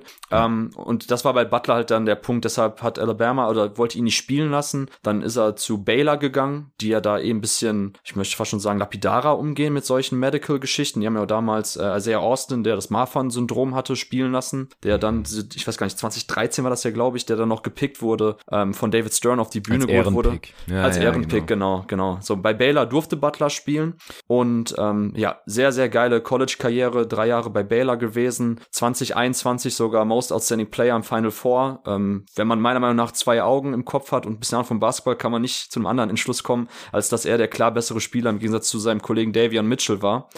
Und umso witziger natürlich, dass die beiden auch 31 Picks auseinander lagen. Ich glaube, mm. ich glaube, Davion war ja der neunte Pick, den ich übrigens auch mochte, das wollte ich auch noch dazu sagen. Ja. Aber Jared Butler, für mich der beste Ballhändler der Class 2021 gewesen. Also keiner hatte ein tightes, besseres Ballhandling auf engstem Raum. Keiner konnte besser Double Team splitten, Pick and Roll die Defense splitten. Ähm, Three-Level Scorer bei Butler gewesen, äh, bei Baylor gewesen. Ähm, dazu eine starke Progression gemacht als als äh, Spielgestalter und als Passer während seiner College-Karriere. Und also ich fand Butler unfassbar stark stark. Und für mich dann auch ganz klar High Ceiling, wenn er diese On-Ball-Raps auch in der NBA kriegt und diese große On-Ball-Rolle, die er auch bei Baylor gespielt hat, dann ist das tatsächlich jemand, der so in, weiß nicht, Darius Garland-Sphären sich bewegt ähm, ja, und bei Butler eben die Geschichte mit dem Herz, dass er kurz vor der Draft tatsächlich dann nicht geklärt wurde. Wie gesagt, sorry für die Anglizismen, beziehungsweise die englische Sprache teilweise. Ähm, aber ich, ich hatte es mir vorhin nochmal ähm, nachgelesen, deshalb habe ich jetzt gerade ein bisschen so die englischen Wörter nur im Kopf dafür. Also er wurde wir halt stehen dazu. Wir stehen, wir stehen dazu. dazu. genau. Manchmal ist es leider, ja, manche Deutschlehrer würden vielleicht jetzt mit den Augen rollen, aber genau, er durfte auf jeden ja, Fall. Es ist ja kein Deutschunterricht hier, es ist ein NBA-Pod. Richtig, richtig. Aber ich habe es trotzdem ein bisschen im Hinterkopf, dass ich versuche darauf zu achten, dass ich da, wo es geht, nicht unnötig englische Wörter einstreue. Aber egal, ja, zurück ja. zum Thema. Jedenfalls äh, durfte Butler dann ja nicht äh, trainieren und spielen vor der Draft. Und das ist ja auch ein Grund, ähm, hatte ich auch Jerry gefragt, ob er da irgendwas gehört hatte, warum Butler dann auch so tief gefallen ist, weil mhm. hätte er nicht diese Herzgeschichte, hätte er nicht so diese Probleme mit dem, ähm, mit seiner Krankenakte und hätten die Teams deshalb nicht die Finger davon gelassen, sicherlich auch, weil es eben nicht ganz ungefährlich ist. Er, er selber wurde ja nachher dann auch eben von der NBA, beziehungsweise, wie soll ich sagen, von so einer Kommission, die von der NBA gestellt wurde, wo verschiedene Vertreter drin sind, von ihm irgendwie ein Anwalt und ein Arzt, den er berufen hat. Und diese Kommission hat ihm dann quasi doch noch die Erlaubnis gegeben, deshalb durfte er spielen und alles. Aber ja, lange Rede, kurzer Sinn, weil Marlon ja auch gefragt hat, nie die Chance erhalten haben. Ich habe die Befürchtung, dass Jared Butler jetzt bei OKC hat er auch noch nicht gespielt, dass er wahrscheinlich nie diese Chance in der NBA wirklich kriegen wird. Er hat jetzt in der G-League gespielt, die Saison relativ viel, hat auch sehr, sehr gute Zahlen aufgelegt. Ich habe es jetzt nicht ähm, tatsächlich verfolgt. Ich hatte nur noch mal kurz die Stats gecheckt und das sieht alles echt super aus. Ja, ist halt ein bisschen schade. Ich glaube schon, dass Jared Butler insgesamt, wenn er eben nicht diese, diese Herzgeschichte hätte, nicht diese gesundheitlichen Probleme, nicht die Vorbehalte dann jetzt aktuell auch noch da wären bei den NBA-Teams, dass er rein von dem Skill und da würde ich sonst, ähm, würde ich sofort meinen NBA-Scouting-Analystenhut äh, nehmen und mich von dann machen, wenn Jared Butler nicht ein guter Basketballer wäre. Also ja, Genau, das, das, das war für mich jetzt nochmal wichtig, nochmal darzulegen bei Jared Butler. Der passte jetzt gut zur Frage von Marlon, ähm, ja. Low Floor, High Ceiling und für mich tatsächlich in den letzten Jahren jemand, den ich sehr, sehr hoch auf meinem Board hatte, wo ich auch weiterhin dran festhalte, dass es einfach ein unfassbar geiler Basketballer ist, aber wahrscheinlich nie jetzt eben so diese Chance kriegen wird, die große Rolle einzunehmen, die er eigentlich bräuchte als Ballhändler. Und den Namen hast du auch noch in die Live-Show reingesneakt. Genau. mit der OKC News. Er hat 19 Minuten für die Thunder schon gespielt. Äh, 5 Punkte, 4 Assists, 3 Steals in diesen 19 Minuten.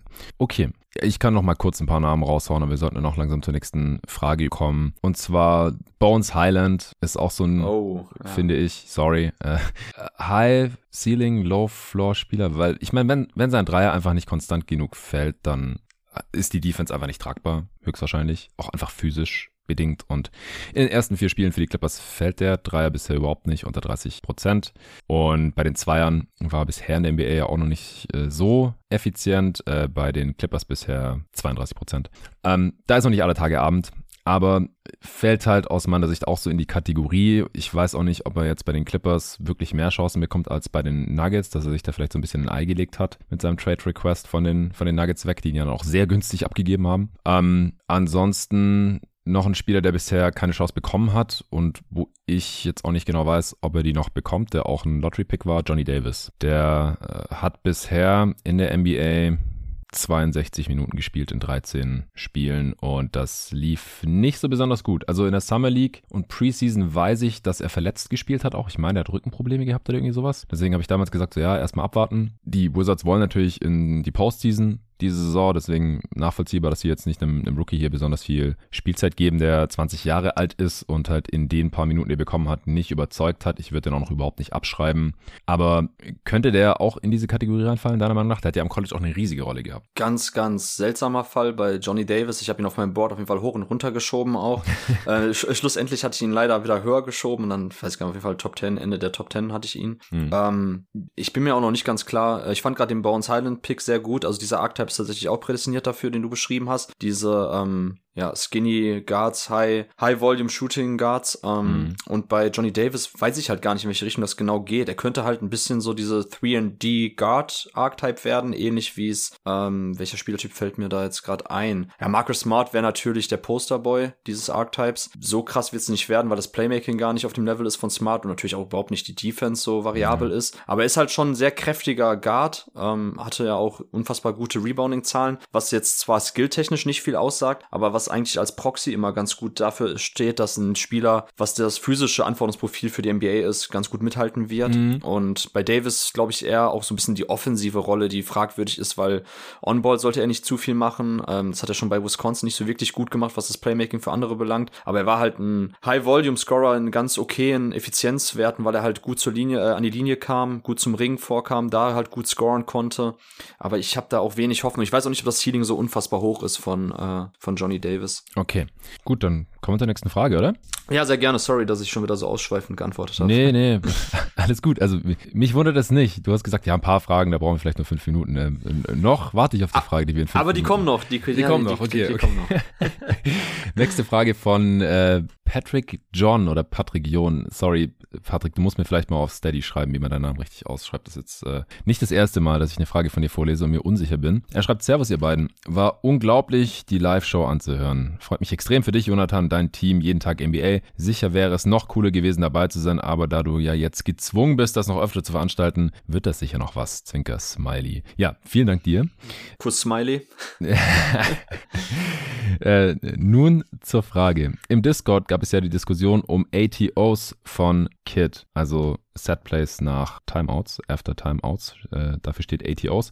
Ich halte die zwar ein wenig overrated, aber natürlich sind sie in engen Spielen wichtig. Jetzt seid ihr beide Basketballer. Wie werden solche ATOs denn überhaupt generiert? Haben die Teams da einen Fundus, der in den Trainingsanheiten bzw. der Analyse von den Games durchgegangen wird, oder bekommen die Spieler die Spielzeuge grundsätzlich in den Timeouts zum ersten Mal zu sehen? Kenn das von meinen Handballern, da klappt das teils nach hunderten Durchläufen noch nicht so, wie ich mir das vorstelle. Bin gespannt auf eure Einblicke. Grüße aus dem schönen Bierland Franken. Zwinker-Smiley. Torben, also ich glaube, man muss da zum einen ein bisschen differenzieren zwischen dem ja, Lower-Level Freizeitbasketball, den ich als Spieler, ich habe noch nie gecoacht, betreibe und du als Spieler, Trainer, der mittlerweile eher nur noch Coach ist und dem, was sie da in der NBA machen oder was auch Jason Kidd da in der NBA macht. Aber du bist natürlich der Mann für die X's und O's und das ist damit genau dein Ding hier. Was willst du dem Patrick antworten? Ja, also ich würde mich jetzt tatsächlich auf das äh, Play Calling beschränken und nicht das gesamte Timeout Calling, weil das, da könnte man glaube ich noch einen Pod, äh, einen Sonderpod zu aufnehmen. Also warum man hm. wann Timeouts callen sollte und was alles da genau gesagt wird. Ich beschränke mich jetzt wirklich auf die Plays, die quasi in dem Timeout ähm, gecallt werden. Also das sind ja. tatsächlich bekannte Plays. Ähm, was in den Timeouts aber Meistens angeskribbelt wird, sind die verschiedenen Ausstiegsmöglichkeiten und meistens auch das anvisierte oder die anvisierte Option, die man laufen will.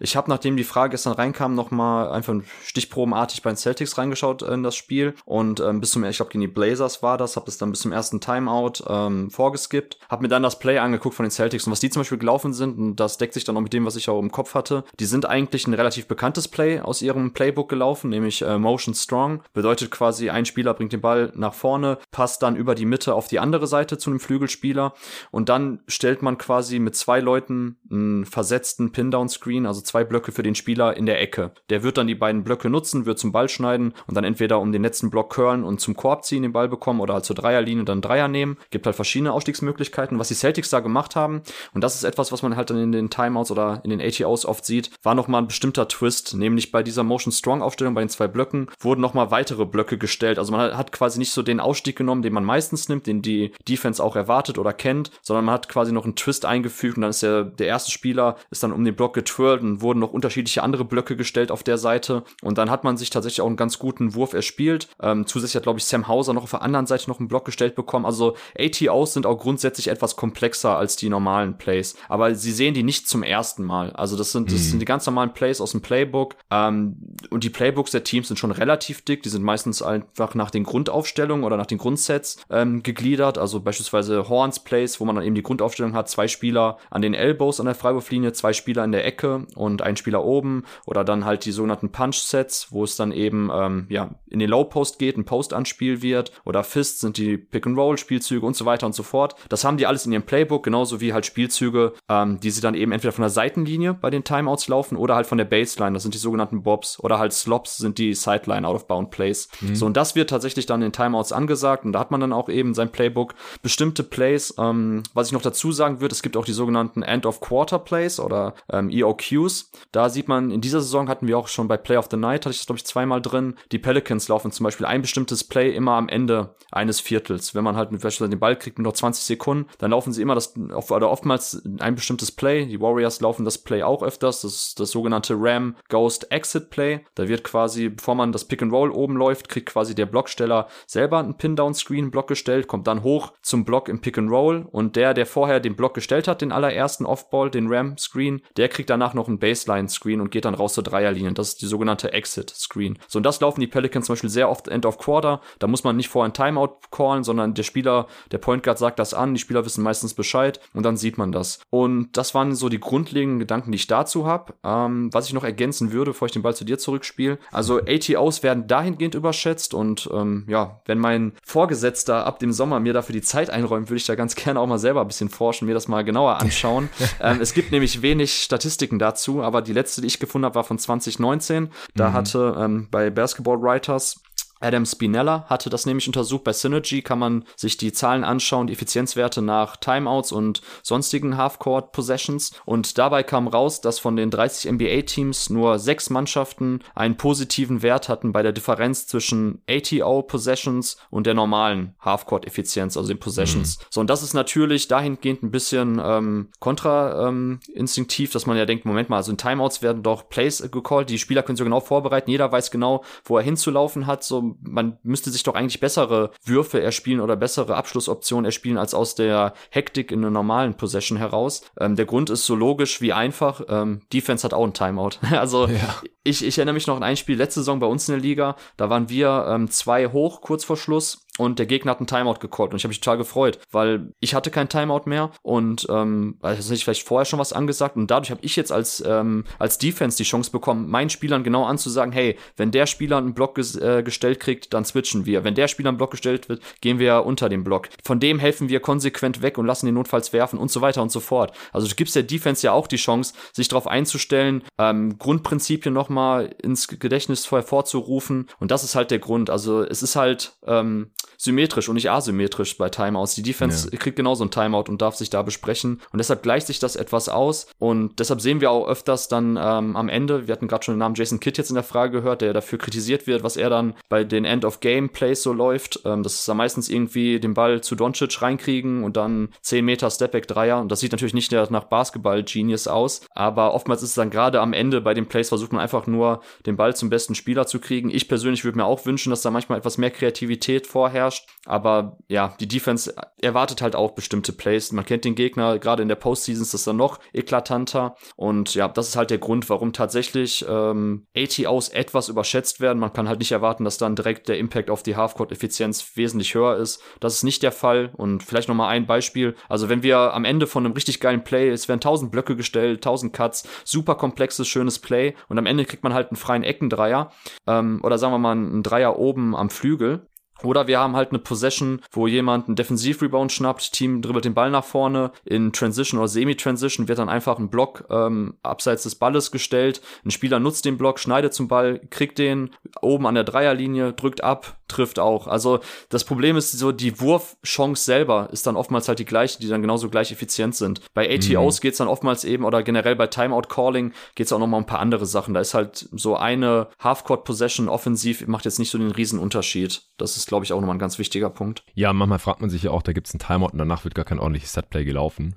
dann fragt man sich, okay, äh, wieso? Ja, wahrscheinlich ja. haben die halt in den Timeout gerade, das sind ja nur ein paar Minuten, einfach was anderes besprochen und der Fokus lag jetzt nicht darauf, okay, wir wollen jetzt hier ein geiles ATO laufen, sondern äh, es musste dringend jemand ausgewechselt werden oder es ging halt grundsätzlich um, um irgendwie eine Ansage vom ja. Coach, dass der Fokus auf was anderes gelegt werden soll oder das Scheme wird umgestellt oder wir verteidigen jetzt Zone oder irgend sowas und dann ähm, wurde gar kein tolles Setplay irgendwie aufgemalt oder angesagt. Ja, also ich, ich habe da gar nicht so viel zu ergänzen, ehrlich gesagt ich sehe das genauso, dass, dass da jetzt nicht irgendwie was ganz Neues aufgezeichnet wird, das die Spieler noch nie gesehen haben. Ich glaube, das passiert einfach nicht. Es gibt so ein paar Anekdoten, dass in äh, irgendwie ganz krassen Situationen, was ich, Game 7 in den Playoffs, alles oder nichts Plays, dass da dann manchmal die Coaches so ein bisschen in die Trickkiste greifen und zumindest danach behaupten, so ja, hier habe ich einen Play rausgesucht, das habe ich seit 20 Jahren nicht mehr benutzt.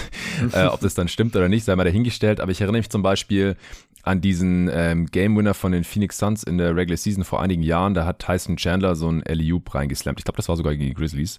Und da ähm, hat Dragan Bender, glaube ich, den Inbound-Pass gespielt. Und zwar ähm, hat er versucht, den Korb zu treffen im Prinzip mit seinem Inbound-Pass, weil du kannst, du darfst natürlich aus dem Aus den Ball nicht in den Korb reinwerfen. Der zählt dann einfach nicht. Deswegen kann es auch kein offensives Goaltending geben, weil es gar kein Wurfversuch ist. Der Coach damals, ich meine, es war Jay Triano als Interims-Coach, der hat gesagt, okay, jetzt pass mal auf hier, Dragan, du versuchst einfach den Korb zu treffen. Das ist dann wie so ein tiefer Dreier gewesen. Und Tyson Chandler, du weißt, der Ball kommt auf den Korb zugeflogen, du stopfst den dann einfach da rein oder versuchst es halt. Und das hatten tatsächlich die Spieler vorher noch nie gehört und die wussten es auch nicht, dass das legal ist. Und das war einfach so ein Ass im Ärmel, das Jay Triano da wahrscheinlich seit Jahren drin stecken hatte und dann kam halt die Gelegenheit. Also manchmal passieren da dann schon irgendwelche Sachen noch im Timeout, so kleine Kniffe vielleicht, die die Spieler jetzt noch nicht kennen, aber in aller Regel ist es schon irgendwas, was man schon tausendmal durchgesprochen und durchgelaufen ist im Training. Genau, ja, richtig. Schön. Dann kommen wir zur nächsten Frage, beziehungsweise sind es zwei Fragen von zwei verschiedenen Supportern, die aber beide ziemlich ähnlich sind. Ich lese dir jetzt erstmal beide vor. Einmal vom Mo Reese, äh, spricht man das wahrscheinlich aus, und zwar war das seine Ersatzfrage. Übrigens auch hier, also wir haben über 25 Kommentare bekommen, also 25 Fragen, oft sind es auch mehr als eine Frage, also vielleicht waren es sogar 30 Fragen und ich habe zu dir gesagt, lass mal fünf Fragen machen, das reicht in der Regel, dann waren es im Endeffekt neun oder so, also deine, deine fünf Minuten Fragen kommen noch. Das heißt, es bleiben hier wahrscheinlich über 20 Fragen übrig. Ich habe jetzt mal den Nico schon angefragt, weil du mir gesagt hast, als ihr im Training war, dass er ein bisschen äh, neidisch war, dass wir heute hier diese Answering Machine aufnehmen mit diesen ganzen geilen Fragen. Ich habe den Nico gefragt, ob er nächste Woche mit mir äh, einige der restlichen beantworten möchte. Falls nicht, mache ich vielleicht wieder einen Solo-Pod, weil auch hier einfach sehr viele geile Fragen. Danke an dieser Stelle. Seid nicht traurig, ja. wenn eure heute nicht beantwortet wird. Jetzt die Ersatzfrage vom Maurice, die da lautet, wie gefällt euch die aktuelle NBA mit der Entwicklung in den letzten Jahren im Hinblick auf Verhältnis von Offense zu Defense, in Klammern seit 2019, weit über dem zuvor historisch recht stabilen 105er bis 108er Offensivrating. Ist das Spiel so schöner anzuschauen? Oder sollte die Liga versuchen, der Defense zu helfen, um das Gleichgewicht wiederherzustellen, in Anführungsstrichen? Ähnlich wie man es ab der Jahrtausendwende stetig für die Offense getan hat. Sprich, offensiven Bullyball mehr abpfeifen bzw. Defense mehr erlauben, um die eigene Position zu verteidigen. Handchecking zurück, drei Sekunden Defense abschaffen oder ähnliches. Und die Frage von Tim Winter, wie gesagt, sehr ähnliche Richtung. Eine kontroverse Frage slash Behauptung. Vielleicht eher auch für einen Off-Season-Talk, wenn nicht viel in der NBA passiert. Nö, wir haben es jetzt mal hier mit reingenommen. Solange der Leitmantra der NBA eine gute Offense schlägt immer eine gute Defense lautet, ich glaube, das heißt das Mantra, solange bevorteilen die Regeln der NBA viel zu stark die offensive Seite des Spiels. Die Regeln sollten stark angepasst werden, sodass dieser Spruch nicht mehr angewendet werden kann. Eure Ansicht dazu gerne. Also beide Fragen gehen in eine sehr, sehr ähnliche Richtung ist das, was wir hier gesehen haben in den, in den letzten Jahren. Der Mo hat es ja auch hier statistisch noch unterlegt, dass die Offenses einfach immer effizienter werden und dass dadurch es natürlich auch immer mehr Punkte gibt und die Defense einfach unglaublich schwer hat, diese sehr effizienten Offenses zu verteidigen. Ja, ist es irgendwie mittlerweile zu sehr über die Stränge geschlagen? Sollte man da was machen? Und wenn ja, was? Torben, fang du doch mal an. Was denkst du dazu? Ja, das ist jetzt eine 5-Minuten-Antwort von mir. Also generell eine 5-Minuten-Frage, weil ich glaube, sonst bräuchten wir dafür auch einen eigenen Pod. Also sehr geile Frage. ähm, ich habe mir aufgeschrieben, also zwei Sachen, die wichtig sind, glaube ich, dafür. Zum einen, das Spiel in der NBA, wie wir es kennen, wurde von der Offense weitestgehend entschlüsselt. Also nach den aktuellen Regeln. Das muss man so sagen. Das ist jetzt auch quasi der Grund, warum das Spiel so ist, wie es ist, warum die Offensiv-Ratings äh, und die Effizienzwerte so sind, wie sie sind. Ähm, man muss immer sich vor Augen halten, dass auch Dreier, weil das ist ja immer so das, worauf ähm, manche Leute rumhacken, so ne, dieses Dreier-Gechacke und es wird nur noch Dreier geballert, kann man sich ja gar nicht mehr anschauen da in der modernen NBA, was die da machen. Also die Anzahl an Drei-Punkte-Würfe, die sind das Symptom, aber nicht die Ursache für den Analytics-Ball, den wir sehen. Also das ist wichtig, das muss man sich immer wieder vor Augen führen. Kein mhm. Team der Welt sagt einfach, boah, ich hab, wir haben Bock Dreier zu shooten, wir shooten jetzt einfach Dreier Dreier. Kein D'Antoni, kein Murray hat sich das gedacht. Es geht darum, dass Teams den effizientesten Abschluss wollen und der effizienteste Abschluss ist ein freier Layup oder ein Dunk. So, und ja. die Defense will genau das verhindern. Wie gesagt, der geübte jeden Tag NBA-Zuhörer kennt die ganzen Argumente, aber es ist trotzdem wichtig, das eben nochmal so zu sagen. Teams wollen die Zone versperren, die Offense reagiert darauf, man packt so viele Shooter, wie es geht, rum, um halt Platz zu schaffen. Defense muss längere Closeouts laufen und so weiter und so fort. Also es ist halt immer so dieses Spiel zwischen Offense, Defense. Und beim Tim würde ich halt auch sagen, warum Offense immer Defense schlägt. Ich war, war natürlich ein bisschen absichtlich ketzerisch von ihm formuliert, mhm. aber auch da, also es ist halt die Sportart Basketball, bevorzugt natürlich die Offense, weil es ist eine Aktion-Reaktion-Spiel. Ja. Also der agierende Spieler ist, ist der Angreifer und als Defender kann ich immer nur reagieren. Ne, es gibt natürlich auch defensive Taktiken und Schemes, wo man versucht, die Offense ein bisschen subtil dahin zu leiten, wo man möchte, sei es halt Trapping-Schemes, wo man halt dann doppeln will in bestimmten Spots im Feld und so weiter und so fort. Aber grundsätzlich der Spieler den Ball in der Hand hat oder das Team, das agiert und das andere Team reagiert. Und deshalb ist man natürlich immer als Spieler, der agiert, im Vorteil. Ähm, was ja, jetzt. Das, wenn ich da ganz kurz einhaken darf, ja, ich habe mir das auch als erstes rausgeschrieben und ich werde die fünf Minuten hier gnadenlos überschreiten, weil ich habe mir sehr viel rausgeschrieben zu diesem Thema. Also ich, ich finde, dass eine gute Offense immer die gute Defense schlägt. Das ist kein Leitmantra der NBA, sondern das ist einfach Basketball. Richtig. Du kannst einen Wurf halt perfekt verteidigen. Solange du ihn nicht blockst, kann der halt immer reingehen, wenn du die Skills dazu hast als Offensivspieler. Da kann die NBA auch nichts dran ändern, ehrlich gesagt. Genau, ja. Ich, ich habe auch tatsächlich nicht mehr viel. Also ich würde den Ball jetzt gleich okay. nicht rüberspielen zu dir. Mhm. Mein letzter Satz war nicht dazu bei der Frage, ist das Spiel schöner anzuschauen oder sollte man irgendwie ein Gleichgewicht herstellen durch Regeländerungen? Erstens habe ich mir aufgeschrieben, das ist geil, wie es ist. Also ich finde es schön. Ich finde es wesentlich schöner als, als 80er, 90er Basketball. Wie gesagt, ich habe für Scott Next Magazine vor einem knappen Jahr einen ziemlichen Deep Dive in alte Spiele reingemacht und ähm, schaut euch nicht irgendwelche Finals Games in den 90ern an, sondern schaut euch random 90s Ball an, irgendwie, ja. weiß ich nicht, die Cavs von Anfang der 90er gegen, aber Mitte der 90er war das, glaube ich. Mm. Das ist, also sorry, niemand, wirklich niemand würde auf die Idee kommen, dass das schönerer Basketball ist, ästhetischerer Basketball, normativ betrachtet besserer Basketball ist, ist, ist das, was wir jetzt sehen. Natürlich krankt der Basketball momentan auch an ein paar Sachen, aber das liegt halt daran, wie gesagt, weil das Spiel größtenteils entschlüsselt wurde. Man weiß jetzt, an welchen Spots es halt am effizientesten ist, wie quasi, weil das ist das Ziel, man will Spiele gewinnen, mehr Punkte als der Gegner. Wie schaffe ich es aus meinen Possessions das Optimum rausholen oder das Maximum an Punkten? So darum geht's. Und das haben halt Teams mittlerweile durch die ganzen Analytics Movement weitestgehend durchschaut und das ist halt der Grund, ja. warum der Basketball aussieht, wie er aussieht. Und ich glaube, dass es weniger um Regeländerung geht, sondern eher müsste man, glaube ich, wirklich grundlegend was ändern. Beispielsweise, was man öfters schon mal gehört hat, ähm, den Eckendreier wegnehmen. Also, dass zum Beispiel die Dreierlinie nicht mehr unten so verläuft, dass man halt diesen Eckendreier hat, der kürzer dran ist und dadurch halt auch ein sehr effizienter Wurf ist, sondern dass man halt den Eckendreier wegnimmt und dafür zwei Punkte gibt. Weil natürlich die Differenz zwischen drei Punkte und zwei Punkte ist halt mit 1, 1,5 ein bisschen zu hoch. Deshalb sind natürlich selbst Dreier, die schlechter fallen als lange ähm, Midranger, wesentlich effizienter. Auch nichts Neues, was ich hier erzähle. Aber das könnte mhm. halt eine Sache sein, die mir einfiel und ja, da da will ich jetzt den Ball zu dir zurückspielen ja. und fragen, was so dein Gedankengang dazu ist. Ja, also ich habe auch jetzt noch ein paar allgemeine Gedanken dazu und dann auch ein paar, ich, ich will auch ein paar Regeländerungen gerne noch einordnen, weil ich stimme dem mhm. Mo nicht so ganz zu, dass es konstant Regeländerungen Richtung Offense gab. Das sehe ich eigentlich anders. Das ging so ein bisschen hin und her und vor allem gab es Anfang der 2000er eine Regeländerung, die extrem pro Defense war. Äh, aber dazu gleich mehr.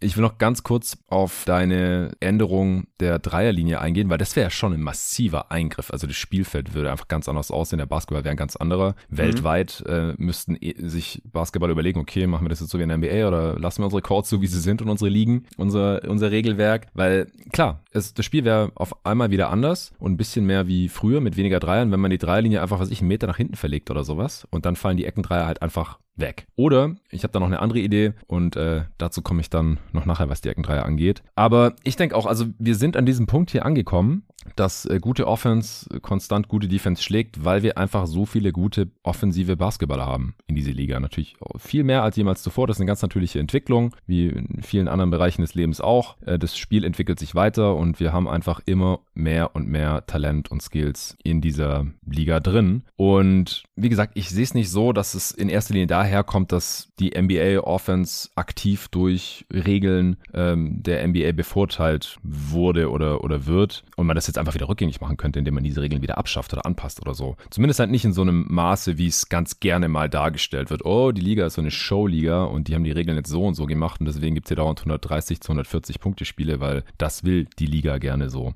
Die größte Regeländerung war die Abschaffung der Illegal Defense Anfang der 2000er, was die Defense massiv bevorteilt hat. Da haben wir ja im Pod auch schon oft drüber gesprochen. Ich verweise gerne auf den Pod, ähm, den ich mit dem Arne und dem Robin Barberan aufgenommen habe.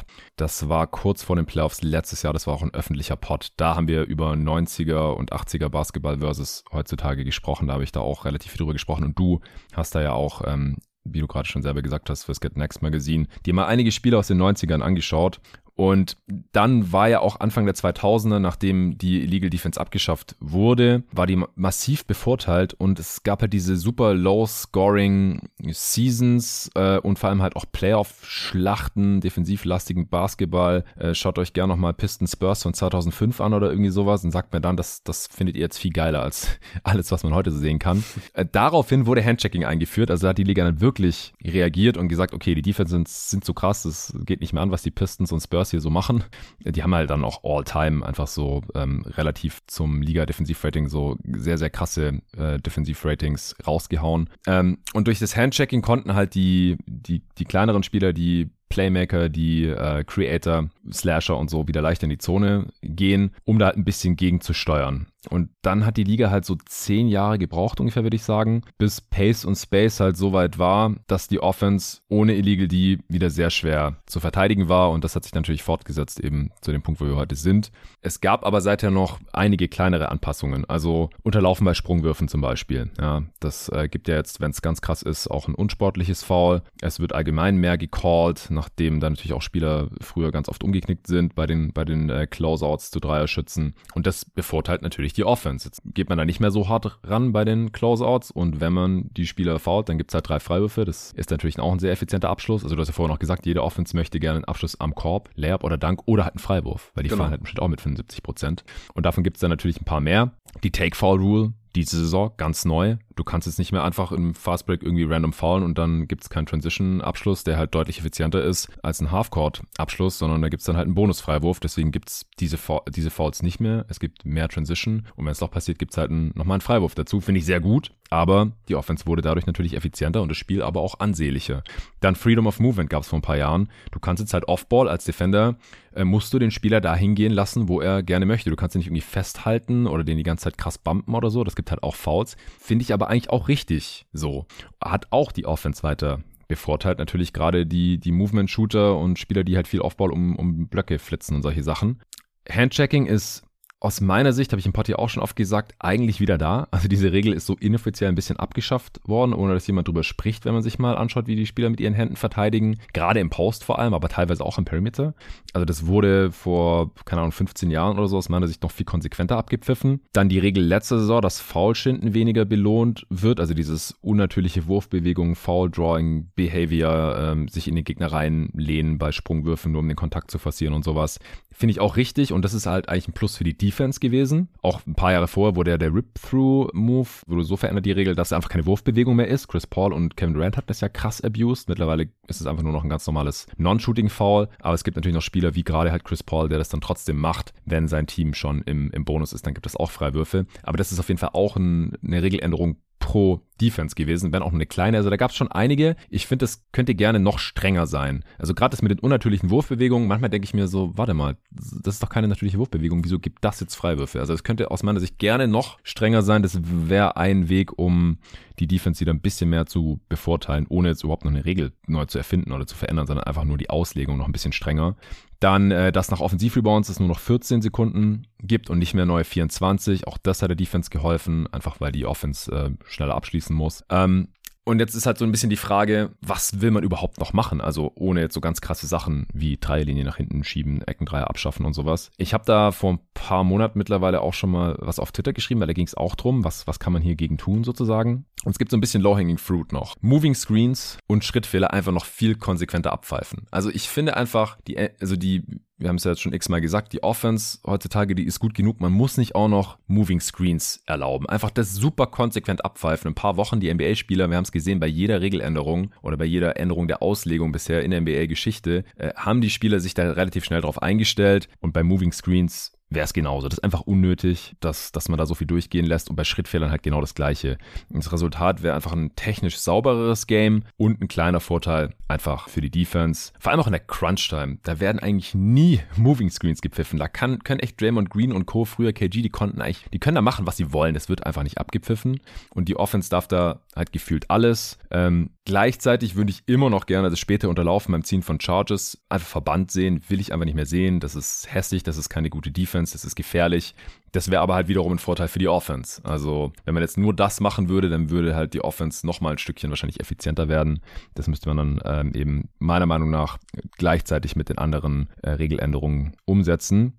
Und was der Mo ja auch noch angeschrieben hat, also gerne diesen übertriebenen Bullyball ein bisschen mehr zugunsten der Defense auslegen. Also Schulter in die Gegner reinrammen, das sollte einfach öfter ein Charge sein. Das ist oft bei so 50-50 Calls jetzt so im Zweifel für die Offense. Ähm, kann man gerne noch ein bisschen strenger auslegen. Ähm, aber ansonsten fällt mir da jetzt nicht wirklich viel ein, was man noch tun kann, ohne den Charakter von Basketball richtig krass zu verändern. Ich finde, es wäre auch schon ein relativ krasser Einschnitt, wenn man, das wäre jetzt meine Idee, äh, bei den Corner Threes offensive drei Sekunden einführt. Also, dass ja. einfach die Shooter da nicht mhm. die ganze Zeit stehen dürfen, sondern die können da rein, dann müssen sie wieder raus, above the break, dann können sie wieder rein. Das wäre vielleicht mal so ein kleiner Zwischenschritt, den man ja auch erstmal in der G-League ausprobieren könnte. Ja, genau, stimmt. Das knüpft ja ein bisschen dann an meiner Idee an. Also, ja. bei dem Grundsatzproblem bleibe bleibe ich aber auch. Die Sachen, die du angesprochen hast, das sind ja alles so kleine Tweaks, die man ähm, anpassen könnte. Ich liebe übrigens diese geilen Brush-Screens, wenn der Mann die Arme oben hat, mit dem Oberkörper sich in den Gegner reinlehnt äh, und dann mit den Füßen arbeitet. Weißt du, diese Screens Off-Ball, oftmals Pick and Roll, das ist, ähm, mhm. ja, das ist herrlich. Also, warum man da nicht weiter vorgeht, das checke ich nicht. Also, ich meine, es gibt ja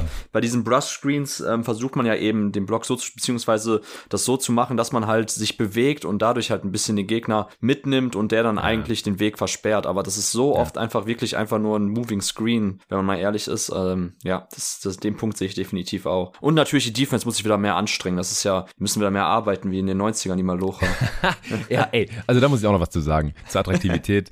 äh, du hast es ja vorhin auch gleich gesagt. Ja, es ist viel schöner anzuschauen, wenn wir mehr offensiv kompetente Basketballer in der Liga haben. Das ist für mich gar keine Frage. Und defensiv, das will ich jetzt wirklich hier nochmal betonen, sehen wir auch den qualitativ besten Basketball in der Liga aller Zeiten. Ja, ich zitiere jetzt auch nochmal äh, unseren geliebten geliebten Kollegen Ben Taylor, der, das habe ich gestern auch schon gemacht in der Folge, in, in seiner neuesten äh, Thinking Basketball Folge, kann ich nur jedem empfehlen, wer es noch nicht hört, gesagt hat und du hast es ja damals im Godex-Mac auch schon geschrieben, wir haben das ja alles auch schon x-mal besprochen, aber ich will es nochmal in aller Deutlichkeit mhm. sagen, ähm, dass es kein Vergleich ist, Regular Season Basketball aus den 90ern, ja, die glor glorreichen 90er, in A, Effort. Ben Taylor hat gesagt, in den 90ern haben sich die Leute in Defense einfach nicht so angestrengt. Die sind nicht dieselben Strecken gelaufen, die haben sich da nicht so reingehängt. Das ist so. In einem 0815-Spiel. Nicht hier nix Bulls in den Playoffs. Ja, das ist, das ist nicht der Standard, über den wir reden, sondern wir reden ja gerade über Regular Season Basketball 2022, 2023. Deswegen reden wir auch über Regular Season Basketball in den 90ern oder von mir aus auch 80ern, wo noch viel weniger verteidigt wurde. Also Effort Aktivität und auch der Fokus, sagt halt Ben Taylor, der halt wirklich ein NBA-Historian ist. Ähm, und ich, ich glaube ihm. Und das gebe ich jetzt sehr gerne einfach so ungefiltert wie, wieder. Und auch defensive Schemes, Gameplans im Vergleich zu heute, das ist, das ist einfach alles damals nicht so vorhanden gewesen. Das ist alles heute auch in der Regular Season, also das, was ich, ein Josh Okogie oder ein Ish Rainwright in einem Regular Season Game einfach so stehen gelassen werden, das, das hat man früher nicht gesehen und Taylor vertritt sogar noch den Punkt, dass selbst 2015 in der Regular Season Defensiven noch lang nicht auf dem heutigen Niveau agiert haben. Da gab es einfach nicht ähm, diese auf den Gegner ausgerichteten grundsätzlichen Gameplans. Da hat Steph Curry noch öfter random offene Dreier bekommen oder Clay Thompson waren also seine Beispiele, dass man halt da bei den Screens auf jeden Fall switchen muss oder overgeht und nicht irgendwie under. Und na klar, nehmen die den Dreier. Diesen Fehler macht 2023 eigentlich kein Team mehr, egal wie schlecht die jetzt sein mögen defensiv. Da hat sich nochmal einiges geändert in den letzten acht bis zehn Jahren, was Fokus angeht, Motivation, äh, Coaching und dass jetzt die Defenses gerade trotzdem so viele Punkte zulassen, absolut unnormiert, das liegt einfach an der unfassbar hohen offensiven Qualität. Das, das sagt eigentlich jeder, der viele Spiele schaut. Defenses agieren am Maximum, was in der Regular Season möglich ist. Dass in der Regular Season nicht so viel möglich ist wie in den Playoffs, das ist nochmal ein anderes Thema, das habe ich auch gestern in der Folge ausführlich besprochen. Aber das ist einfach nur ein lazy ass Take zu sagen, oh, die Defenses heutzutage, die sacken halt einfach. Die strengen sich nicht an in der Regular Season. Das ist aber falsch. Ja, also man kann es sagen, aber ist man halt auf der falschen Seite der Geschichte. Also darf, darf, darf jeder handhaben, wie er möchte, aber ja. das ist 100 zu 110 Prozent ist das nicht wahr. Also da kann mir jeder erzählen, was er will. Das stimmt nicht. Und sorry, ich bin normalerweise nicht jemand, der immer so starke Meinung vertritt. Ähm, es gibt immer zwei Seiten zu jeder Geschichte. Äh, die meisten Sachen sind grau und nicht schwarz oder weiß. Aber bei dem, also wenn die Diskussion in diese Richtung geht, dass man immer das Argument bringt, äh, in den 90ern, da wurde noch richtig Basketball gearbeitet, die wollten es einfach mehr. Das ist einfach, das stimmt nicht. So nicht mehr und nicht weniger. Das ist einfach nicht wahr. Und äh, zu dem Punkt selbst, also es, es ist ja ein bisschen fast schon, also die Entwicklung vom Basketball in der Pace and Space Ära, das ist ja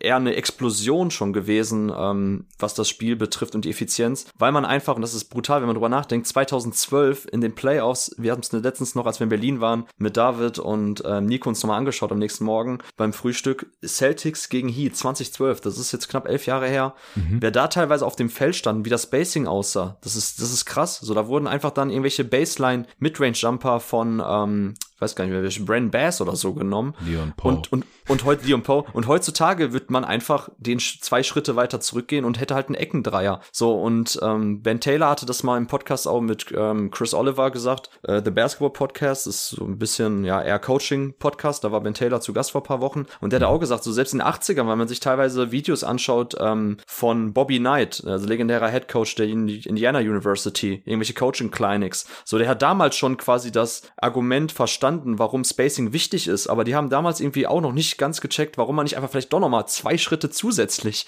nach hinten gehen sollte, um noch mehr Space quasi zu generieren, noch mehr mhm. Platz für Drives, für Cuts und so weiter. Also man war damals eigentlich auch schon so weit, dass man wusste, je mehr Platz auf dem Basketballfeld in Offense, desto besser, weil dadurch zwingt man die Defense automatisch längere Wege zurückzugehen, äh, längere Closeouts zu laufen und so weiter und so fort. Und das ist erst in den letzten Jahren immer stärker eigentlich dazu gekommen, dass Teams ligaweit verstanden haben, wie quasi Spacing optimal funktioniert und welche Skillsets dafür auch gebraucht werden bei den Spielern. So, und du hast ja auch angesprochen, Skills ist ein ganz wichtiges Thema. Also das durchschnittliche Skill-Level in der Offense einfach so hoch, ähm, dass man einfach heutzutage kaum noch mehr irgendwelche Line-Ups sieht, wo zwei Non-Shooter drauf sind und einer davon, wie Dirk Nowitzki das selber ja immer sagt, der konnte halt meiste Zeit defensiv chillen, weil der einfach auf dem schlechteren Frontcourt-Spieler abgestellt wurde, der irgendwo in der Mitteldistanz an der Baseline rumgechillt ist und ja. das sehen wir heutzutage nicht. Also ja, der Basketball ist einfach zu intelligent hinsichtlich der Effizienz geworden, dass die Defense da einfach ein bisschen hinten dran ist. Das ist Fakt. Ja. Okay, das war jetzt wieder sehr viel zu dieser Frage. Wir kommen zur nächsten würde ich sagen, von Mike Savides. Ah, ich muss äh, noch kurz fact-checken, ich habe nebenher geschaut. Äh, Leon Poe war 2012 nicht mehr bei den Celtics, der war gar nicht mehr in der Liga. Das nee. waren die Championship Celtics. Dafür die Legende Greg Steensma war noch auf dem Court dann. der hatte übrigens auch eine der höchsten Block-Rates. Echt? Das okay, ist krass. untergekommen. Ja, ja, ja, der war irgendwo Top 20 oder sowas in irgendeiner seiner wenigen Saisons bei den Celtics. Was habt ihr da angeschaut dann morgens zum Frühstück? Game 6 oder was? Äh, nee, Game 2 war das, glaube ich. 2012 Eastern Conference Finals, meine ich. Mm. Celtics Heat müssten das gewesen sein. Genau, da mm. war bei Heat war dann Joel Anthony auf dem Court und solche Legenden, ja. also ja. Gut, äh, wir kommen zur Frage von Mike. Servus Männer, mich würde interessieren, für wie hoch ihr mittlerweile die Wahrscheinlichkeit haltet, dass die Kings für Furore in den Playoffs sorgen. Sie scheinen konstant zu sein und hätten in den Playoffs nach so langer Abstinenz ja auch nichts zu verlieren. Außerdem scheint der Heimvorteil mittlerweile safe zu sein. Grüße aus Stuttgart. Äh, Mike hat noch eine Frage, die können wir jetzt hier leider nicht beantworten. Wir bleiben bei Kings in den Playoffs. Du hast ja einen Artikel geschrieben auf äh, Medium und dann auf äh, Twitter und auch im Supporter Discord veröffentlicht. Let's talk about Flex. Ja, was traust du diesen Kings in den Playoffs zu? Was, was bedeutet, wie würdest du überhaupt Furore in den Playoffs definieren? Hm, also erstens, äh, der hieß Let's talk about Flex, Baby. Sonst ist oh, jetzt Baby, die, sorry, sorry, die, sorry. Ja, das ist die popkulturelle Anspielung. Das ist das Problem, ja, dass du keine Ahnung von Popkultur hast. Ich kenne den Song. Unter. Ich kenne ja, den Song. Okay, okay. Nein, ähm, was halte ich davon? Ich finde grundsätzlich, ähm, ich will nicht sagen, dass die underrated sind, die Kings, das jetzt nicht. Äh, aber ich glaube, dass der Offensivbasketball in den Playoffs besser funktionieren wird, als man glaubt, weil er ähnlich wie der Offensivbasketball damals von den Spurs unter Popovich oder von den Warriors unter Steve Kerr, ich habe es ja auch in dem Artikel dargelegt, wie der Coaching-Tree aussieht, dass es mhm. alles ja miteinander verbunden ist. Und grundsätzlich sind solche Offensiven, die eher auf Read and React fußen, wo es eher Prinzipien gibt in, innerhalb der Spielsysteme und weniger so ganz klare, starre äh, Setplays, dass die schon in der Postseason sehr gut funktionieren. Also die Kings sind ja auch in der Halfcourt-Effizienz, also 100 äh, ähm, auf 100 Possessions, wie viele Punkte sie erzielen, 104,5 und das sind plus 6,4 zum Ligaschnitt, liegen auf Platz 2 bei der Halfcourt-Effizienz und das Krasse ist, dass jetzt schon vier Fünftel aller Possessions, also rund 80 Prozent ihrer äh, Ballbesitze finden im Halfcourt jetzt schon ähm, finden jetzt schon statt. So und das ist natürlich auch nochmal für die Postseason ein interessanter Fingerzeig, dass die schon, wenn halt nicht so angewiesen sind auf Deflections, Steals, in Transition zu kommen, was ja in der Postseason Postseason ein bisschen weniger wird. Das wird schon dazu sorgen, dass sie weiterhin, glaube ich, eine sehr gute Postseason-Offense stellen. Klar, immer, immer wird wichtig, welcher Kontext, gegen wen spielen sie, wie sieht die Defense aus. Aber da mache ich mir weniger Sorgen. Grundsätzlich ist natürlich das Problem die Defense, Platz 28 bei der Halfcourt-Effizienz, also die drittschlechteste Halfcourt-Defense, 101,9 Punkte auf 100 Possessions, das ist minus 3,8 zum Ligaschnitt. Und da ist das Problem meiner Meinung nach die fehlende Line-Up-Flexibilität. Also Mike Brown als Headcoach ist ja jemand, der eigentlich jahrelang so den Ruf hatte, ein guter Defensivcoach zu sein. Und ja, es ist einfach das Spielerpersonal. Also ich will Bonus nicht ja. mal trashen. Ich finde, der macht für seine Verhältnisse eine relativ gute, ähm, also spielt eine relativ gute Defense, wenn er halt oben auch verteidigen muss, äh, raushatcht, auf Ballhändler switcht. Also das ist jetzt nicht das Hauptproblem. Es ist halt nicht sein Spiel. Also das ist halt weiterhin eine Schwachstelle, die dann noch stärker attackiert wird. Und dann fehlt halt hinten so ein bisschen die Weakside Rim Protection. Es fehlen einfach lange Wing Defender. Man hat mit Kevin Herter jemanden, der eigentlich in jedem schlechten Defensiv-Line-Up eine prominente Rolle spielt. Mhm. Und ähm, ja, gerade die, die Combo äh, Kevin Herter und Davion Mitchell verspricht ja quasi schon eine miese Defense, äh, laut den aktuellen Zahlen. Und sie haben halt kaum eine richtig gute, kaum ein richtig gutes Defensiv-Line-Up. Also ich glaube, die Aaron Fox, ähm, Malik Monk, also das Kentucky Backcourt, zusammen mit Harrison Barnes, Keegan Murray und Sabonis. Ich glaube, das ist so von den Line-Ups, ähm, die über 100 Possessions gespielt haben, mit das Beste. Zusammen wie auch einmal, glaube ich, statt Fox, Davion Mitchell. Der Rest der vier Spieler bleibt. So, das waren die einzigen beiden, die überdurchschnittlich waren. Also man kann es drehen und wenden, wie man will. Ich traue denen in den Playoffs schon, also es es ist durchaus möglich, dass sie die erste Runde überstehen. Ähm, Gerade wenn es halt irgendwie doch schon ein bisschen so in Richtung Shootout wird, je nachdem, welches Team dann am anderen Ende des Turnierbaums steht. Ähm, wenn es die äh, Wolves sind, die vielleicht auch gerne mal mitschießen wollen, dann kann man mhm. die Mannschaft schon schlagen. Aber viel weiter wird es einfach aufgrund der Defense nicht gehen. Und da ist einfach das Problem, die fehlende Flexibilität. Also man kann halt nicht großartig jetzt irgendwie ein All-Switch-Lineup aufs Feld schicken. Man kann nicht wirklich richtig big gehen. Ähm, das ist halt das Problem, was du ja auch oftmals nennst, äh, wenn es um die Playoffs geht, diese diese Resilienz gegenüber verschiedenen Lineups und verschiedene Gegner, ja. dass man auf alles reagieren kann, das sehe ich halt bei den Kings defensiv nicht. Und das ist für mich ganz klar so der Ceiling Breaker. Ähm, aber ich traue ihnen schon durchaus was zu. Also selbst in der zweiten Runde kann es eng werden, weil einfach ihre Offense, da bin ich komplett sold. Also die wird auch in der Postseason funktionieren. Die ist einfach sehr, sehr gut und auch für die Postseason gemacht. Ja, äh, ich, habe jetzt mal geschaut bei, bei Clean the Glass. Gegen die Top 10 Teams gemäß Net-Rating ist die Offense aber nur noch die 10 beste der Liga. Also macht dann schon einen Unterschied. Oder auch wenn man schaut gegen die 10 besten Defensivteams gemäß Defensivrating auf Clean the Glass, haben sie die 8 beste. Also leidet dann schon so ein bisschen, würde ich jetzt auch nicht überbewerten. Aber die Defense ist auch das, was mir da Sorgen macht. Also nochmal ganz kurz, Furore Sorgen. Sie sind gerade auf Platz 2 im besten. Genau derselbe Rekord wie die Grizzlies mittlerweile wenn du ein Top 3 Seed bist, da wäre es ja dann normalerweise, jetzt ähm, ohne hinzugucken, welches Team das ist, schon enttäuschend, wenn man nicht die Runde, die erste Runde übersteht. Aber ich finde bei den Kings, wenn man sieht, wo sie herkommen, was die Erwartungen vor der Saison waren ähm, und wenn man sich auch dieses Team ein bisschen genauer anschaut, da würde ich schon behaupten, wenn die jetzt noch eine Playoff-Serie gewinnen können, dann, dann würde ich das äh, unter Furore abspeichern, auf jeden Fall. Und das können sie tun. Also sie können die erste Runde gewinnen, wenn das halt ein Team ist, wo es eher auf Shootouts rausläuft. Also es können die Mavs sein, zum Beispiel, die stand jetzt im Play-In sind. Mhm. Um, ähm, oder es können die Wolves sein, die stand jetzt im Play-In sind. Um, ähm, oder die Pelicans. Also das, das kann auf jeden Fall passieren, dass sie die erste Runde überstehen. Äh, es könnte aber auch sein, dass sie sogar in der zweiten Runde dann, ähm, also da müssen sie ja dann aus, auf den Sieger aus dem 3-6-Matchup treffen. Das wäre Stand heute Grizzlies gegen Warriors. Oh mein Gott, ja. Ja, Warriors gegen Kings wäre so geil. Boah, den, das das wäre mein Traum-Szenario für die Playoffs. Die beiden gegeneinander, Kerr gegen Brown. Mm, oh mein Gott, ja. das wäre Da gibt es ein paar Storylines, aber ich, ich sehe überhaupt nicht, wie die Kings die Warriors verteidigen können, wenn die einigermaßen fit sind, ehrlich gesagt. Aber ich meine, der Westen ist noch so offen. Es könnte ja auch sein, dass die Kings in der zweiten Runde gegen Mavs ran müssen oder so. Äh, dann auf einmal könnten die Kings im, im Conference Finals sein. Sehe ich bei zwei, ja, ja. zwei, zwei guten Matchups in Folge, die die Kings auch nicht verteidigen können. So dann, ja, dann gibt's halt einen Shootout und den können die Kings gewinnen.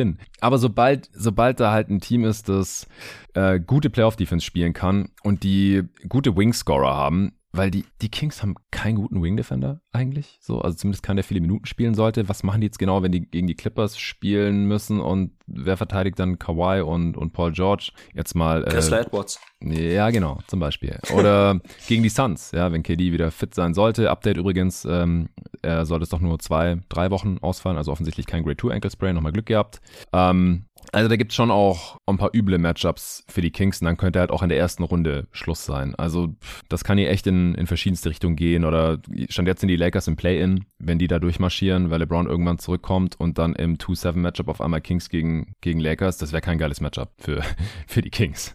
Ja. Also ah, ich bin da sehr, sehr, sehr, sehr gespannt drauf. Ähm, du hast ja auch gerade schon Kevin Hörter angesprochen. Geiler Regular-Season-Spieler, aber wenn man sich ein paar Hawks-Spiele die letzten Jahre in den Playoffs angeschaut hat, der wird halt, wird halt gehuntet. Also es ging immer gegen ihn oder Trey Young, wenn die auf dem Feld waren. Ähm, dann mit Keegan Murray noch ein, ein, Rookie, der da wahrscheinlich dann auch attackiert wird. Äh, du hast gerade die fehlende Rim Protection angesprochen von Sabonis. Also die Kings haben einfach schon eine recht schlechte Regular Season Defense und dann je nach Matchup kann es dann halt auch relativ schnell zu Ende sein. Die Spanne ist da riesig, aber halt auch nach oben. Also die könnten, es gibt, es gibt ein Szenario, in dem die Kings in die Conference Finals kommen. Das wäre wild. Ja, aber das ist klar, das Szenario, wenn die, wenn die richtigen Teams kommen, die richtigen Matchups, dann kann das durchaus funktionieren. Weil, wie gesagt, die Offense ist eben for real und dadurch hat man auf jeden Fall immer ein Argument auf der eigenen Seite. Ja, genau. Gut. Nächste Frage von LD. Hallo, am Anfang erstmal danke für den tollen Content, vor allem die Watch-Alongs auf Playback. Hey, das freut mich. Äh, wir werden auch am Sonntag wieder bei Playback Live kommentieren. 21.30 geht's los. Nets gegen Nuggets. Äh, Luca und ich am Mike, wir kommentieren live NBA-Spiele im jeden Tag NBA-Style auf playback.tv slash jeden Tag. Wenn ihr den League Pass-Account habt, einfach einloggen und dann könnt ihr das Spiel schauen und unseren Kommentar dabei hören. Wenn ihr Bock habt, könnt ihr dabei mit uns im Chat interagieren und Fragen stellen, die wir dann in Timeouts beantworten. Und für die Supporter gibt es danach immer noch einen Recap-Pod. Ähm, ja, vielen Dank auf jeden Fall hier an der Stelle für das Feedback dazu. Die Frage ist, was haltet ihr für das Ceiling von Josh Green, dritter Star oder Edelrollenspieler.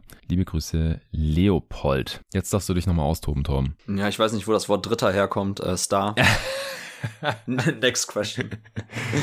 nee, Schon äh, durch. Ich muss aufpassen, dass es nicht so eine, dass es so eine Gorny LeBron James Geschichte bei den Running Gags wird mit mir und Josh Green. Wir sind schon da, wir sind schon da, mein Lieber. Wir sind schon angekommen, ne? Ja, eigentlich. ja, beim nächsten Show musst du sind. jedes Mal trinken, wenn Josh Green erwähnt wird. Ah, shit, okay. Ja, ähm, ich bin großer Fan. Warum? Äh, ich finde, Josh Green gehört zu einer Spielergattung, die jetzt in der aktuellen NBA auch immer wichtiger geworden ist und wichtiger wird. Und zwar sind wir ja in, dem, in der Skillball-Era, wo ja oftmals große Wing-Creator eigentlich die Hauptlast im Angriff schultern. Und die richtigen Komplementär-Wings und Guards sind halt so diese, ich habe es in meinem Artikel vor der letzten Draft als SDP-Wings, weil ich halt den Begriff 3D-Wings nicht mag. Der ist viel zu schwammig und eigentlich trifft er auch nicht ganz das, was man eigentlich damit meint. Ähm, ich meine damit halt Shoot, Dribble, Pass, Wings. Also und auch in der Reihenfolge, weil Shoot halt für Spacing steht, was eigentlich immer für die Offball-Spieler quasi das korrekte Spacing der erste Schritt ist und dann halt Dribble, Closeouts attackieren, Pass eben dann die richtige Entscheidung treffen und die entsprechenden Pässe spielen oder selbst abschließen. Und da passt Josh Green mit seinem Skillset sehr gut rein. Also er war schon damals kein Knockdown-Shooter bei Arizona, war auch klar, dass er niemand ist, der in die NBA kommt und direkt im hohen Volumen irgendwie 40 Prozent trifft, hinten dann den besten Spieler checkt und so sehr eng gefasst quasi klassisch klassisch 3D schafft, ähm, sondern ist halt ein Komplementär-Wing, aber mit einem richtig guten, passenden Skillset dafür. Ich habe ja schon das Mid-Air bzw. Jump-Passing von ihm angesprochen mhm. und ähm, dadurch passt er halt auch herausragend gut eigentlich zu einem Spieler wie Luka Doncic. Ich habe damals auch gejubelt und Props an Jerry und an alle anderen im Staff, die sich damals dann auch für ihn statt äh, Siddiq Bay oder wen auch immer ausgesprochen haben. Klar, mhm. Terry Maxey wäre noch eine Ecke cooler gewesen, aber das war für mich schon sowohl ein guter Fit als auch eben vom Skillset jemand, der in der modernen NBA reingehört. Ich finde jetzt die Frage, ob dritter Star oder Ehrenrollenspieler nicht ganz so leicht zu ähm, beantworten. Ist halt die Frage, wo man die Grenze zieht. Also wenn damit ja, jetzt gemeint voll. ist, äh, dritter Star im Sinne von jetzt bei den ähm, LeBron James Heat damals Chris Bosch, der der dritte Star war, oder meint man dann so Shane Badier, der wahrscheinlich Edelrollenspieler in dem Team war. Also ja, oder diese Saison Michael Bridges bei den Suns bis zum Trade. Genau, ja, ist halt die Frage, ist also der dritte Star ist ja oftmals ein Edelrollenspieler, weil halt ja. die On-Ball-Usage halt kleiner ist, seine Offensivrolle beschnitten ist und eben dann, ja, ich will nicht sagen marginalisiert, aber zumindest eben darauf zugeschnitten, dass das zu den anderen beiden Spielern passt. Und ich glaube schon, dass Josh Green in genau diese Riege so dritter Star, Edelrollenspieler gut reinpasst. Ähm, wenn Josh Green dein zweitbester Spieler in der NBA ist, wird es wahrscheinlich für eine Championship nicht reichen. Soweit lehne ich mich aus dem Fenster heraus, weil ich halt sein Ceiling nicht so unfassbar hoch sehe. Also dafür finde ich halt sowohl sein Mindset als Scorer nicht korrekt, als auch mhm. eben sein Skillset. Also er ist einfach niemand, der eine Defense die ganze Zeit attackiert, um zu scoren. Also Jerry hat es auch mal hier im Pod ganz gut gesagt, so dass bei Josh Green hat man das Gefühl, wenn man morgens den Boxscore checkt und man hat das Math-Spiel nicht gesehen, es könnten 20 Punkte sein, es könnten 15 Punkte sein, 10, aber es könnten genauso gut 0 oder 2 Punkte sein. Also da, ja.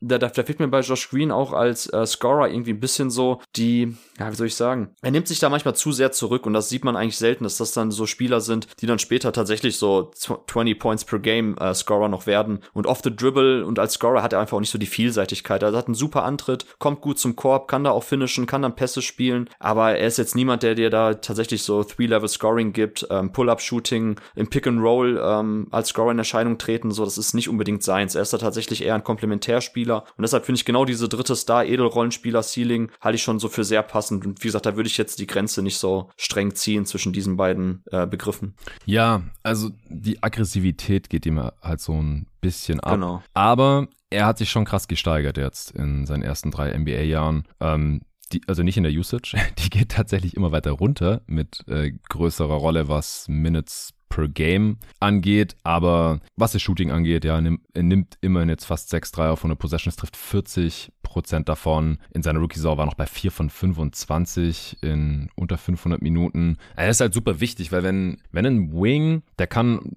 off the dribble richtig geil sein, geiler Passer sein, athletisch sein und alles, wenn er halt überhaupt nicht wirft oder überhaupt nicht verteidigt werden muss, dann hast du halt schon ein sehr, sehr hartes Ceiling oder musst halt on-ball richtig, richtig, richtig gut sein, also Star-Level, ähm, damit du irgendwie mal Richtung dritt, wichtigster, drittbester Spieler von einem guten Team gehen kannst. Sonst bist du Justice Winslow, ne?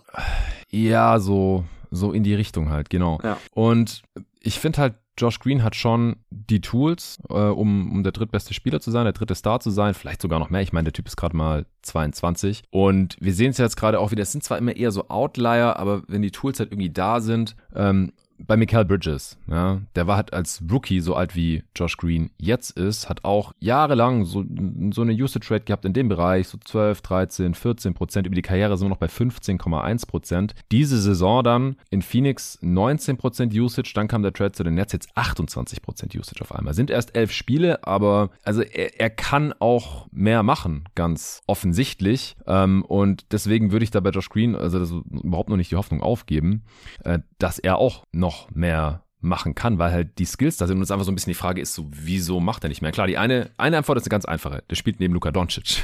Und man nimmt den Ball einfach ungern aus Luka Doncic's Händen, weil wenn er den Ball in den Händen hat, dann passiert da meistens was sehr Gutes. Jetzt ist noch Kyrie Irving da. Also es gibt natürlich schon Gründe, wieso Josh Greens äh, Rolle relativ klein ist. Aber so grundsätzlich, wenn ich mir diesen Spieler anschaue, dann ist da schon einiges drin und die Frage ist eigentlich eher, warum nicht? Mhm. Ja, ich finde halt, dass diese ähm, 3D-Spielerriege um Kawhi Leonard, Paul George, äh, Mikael Bridges, das sind halt die Spieler, die meistens ähm, dazu tendieren, die fallen ja alle auch genau in das Raster als ähm, Freshman beziehungsweise als Rookie, Sophomore in NBA und so, die, wenn paar Sachen zusammenkommen, oftmals ist es tatsächlich das ähm, Off-the-Bounce-Spiel, also das aus dem mhm. Dribbling attackieren, Pick-and-Roll-Creation, dann mhm. tendieren diese Spieler am meisten dazu, noch Richtung Star zu gehen. Ähm, das sieht man bei anderen Rollenspielern eher selten, weil äh, ich würde tatsächlich so diese klassischen 3D-Spieler auch als Rollenspieler bezeichnen, aber wie gesagt, wenn da tatsächlich dann eine größere On-Ball-Rolle dazukommt und die Skills dazu passen, so dann kann es halt schnell zu Star gehen. Jemand, der es nicht geschafft hat, wo wir dann immer noch drauf warten, ähm, der eigentlich jede Box checkt in diesem Bereich, ist OG Ananobi,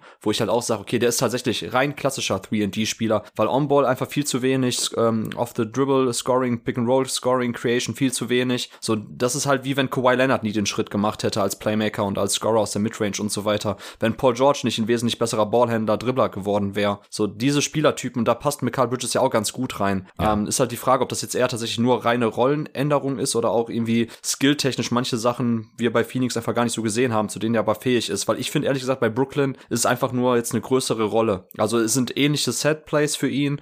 Ähm, er attackiert oftmals auch eben aus der Bewegung heraus, kriegt er den Ball und muss jetzt weniger aus dem Standstill mit dem Ball in der Hand kreieren. Und deshalb da wäre ich noch ein bisschen vorsichtiger, was Mikal Bridges anbelangt. Und bei Josh ja. Green sehe ich, das sehe ich halt nicht, muss ich ehrlich sagen. Ja, also ich, ich finde es auch sehr interessant, was äh, Brooklyn Bridges angeht, weil ich habe jetzt auch schon Takes irgendwo gelesen, ja, die Suns haben Bridges Talent verkannt und haben ihm nicht die Chancen gegeben und so. Und das ist einfach Bullshit. Also Bridges hatte diese Chancen auch in Phoenix zur Genüge, als bei Chris Paul nichts ging, als Booker und Paul verletzt war teilweise. Ich meine, der, der hatte auch schon immer wieder mal Spiele, wo der mal 25 gemacht hat oder 30 oder so. Ich glaube, sein Career war 31 vor seinem 45-Punkte-Spiel. Ähm, aber er hat einfach nicht das draus gemacht, was er jetzt in Brooklyn draus macht. Ich, und ich glaube nicht, dass Monty Williams ihm gesagt hat, so, ey, du, du darfst diese Würfe nicht nehmen oder sowas. Also ich, ich kann es mir nicht so ganz erklären, aber die Möglichkeiten wären da gewesen in Phoenix. Spätestens mhm. in dieser Saison und in den letzten Playoffs wäre es auch durchaus gefragt gewesen, aber es kam halt einfach nichts. Und wir müssen jetzt auch erstmal abwarten. So, ja, wenn die Scouting Reports dann auf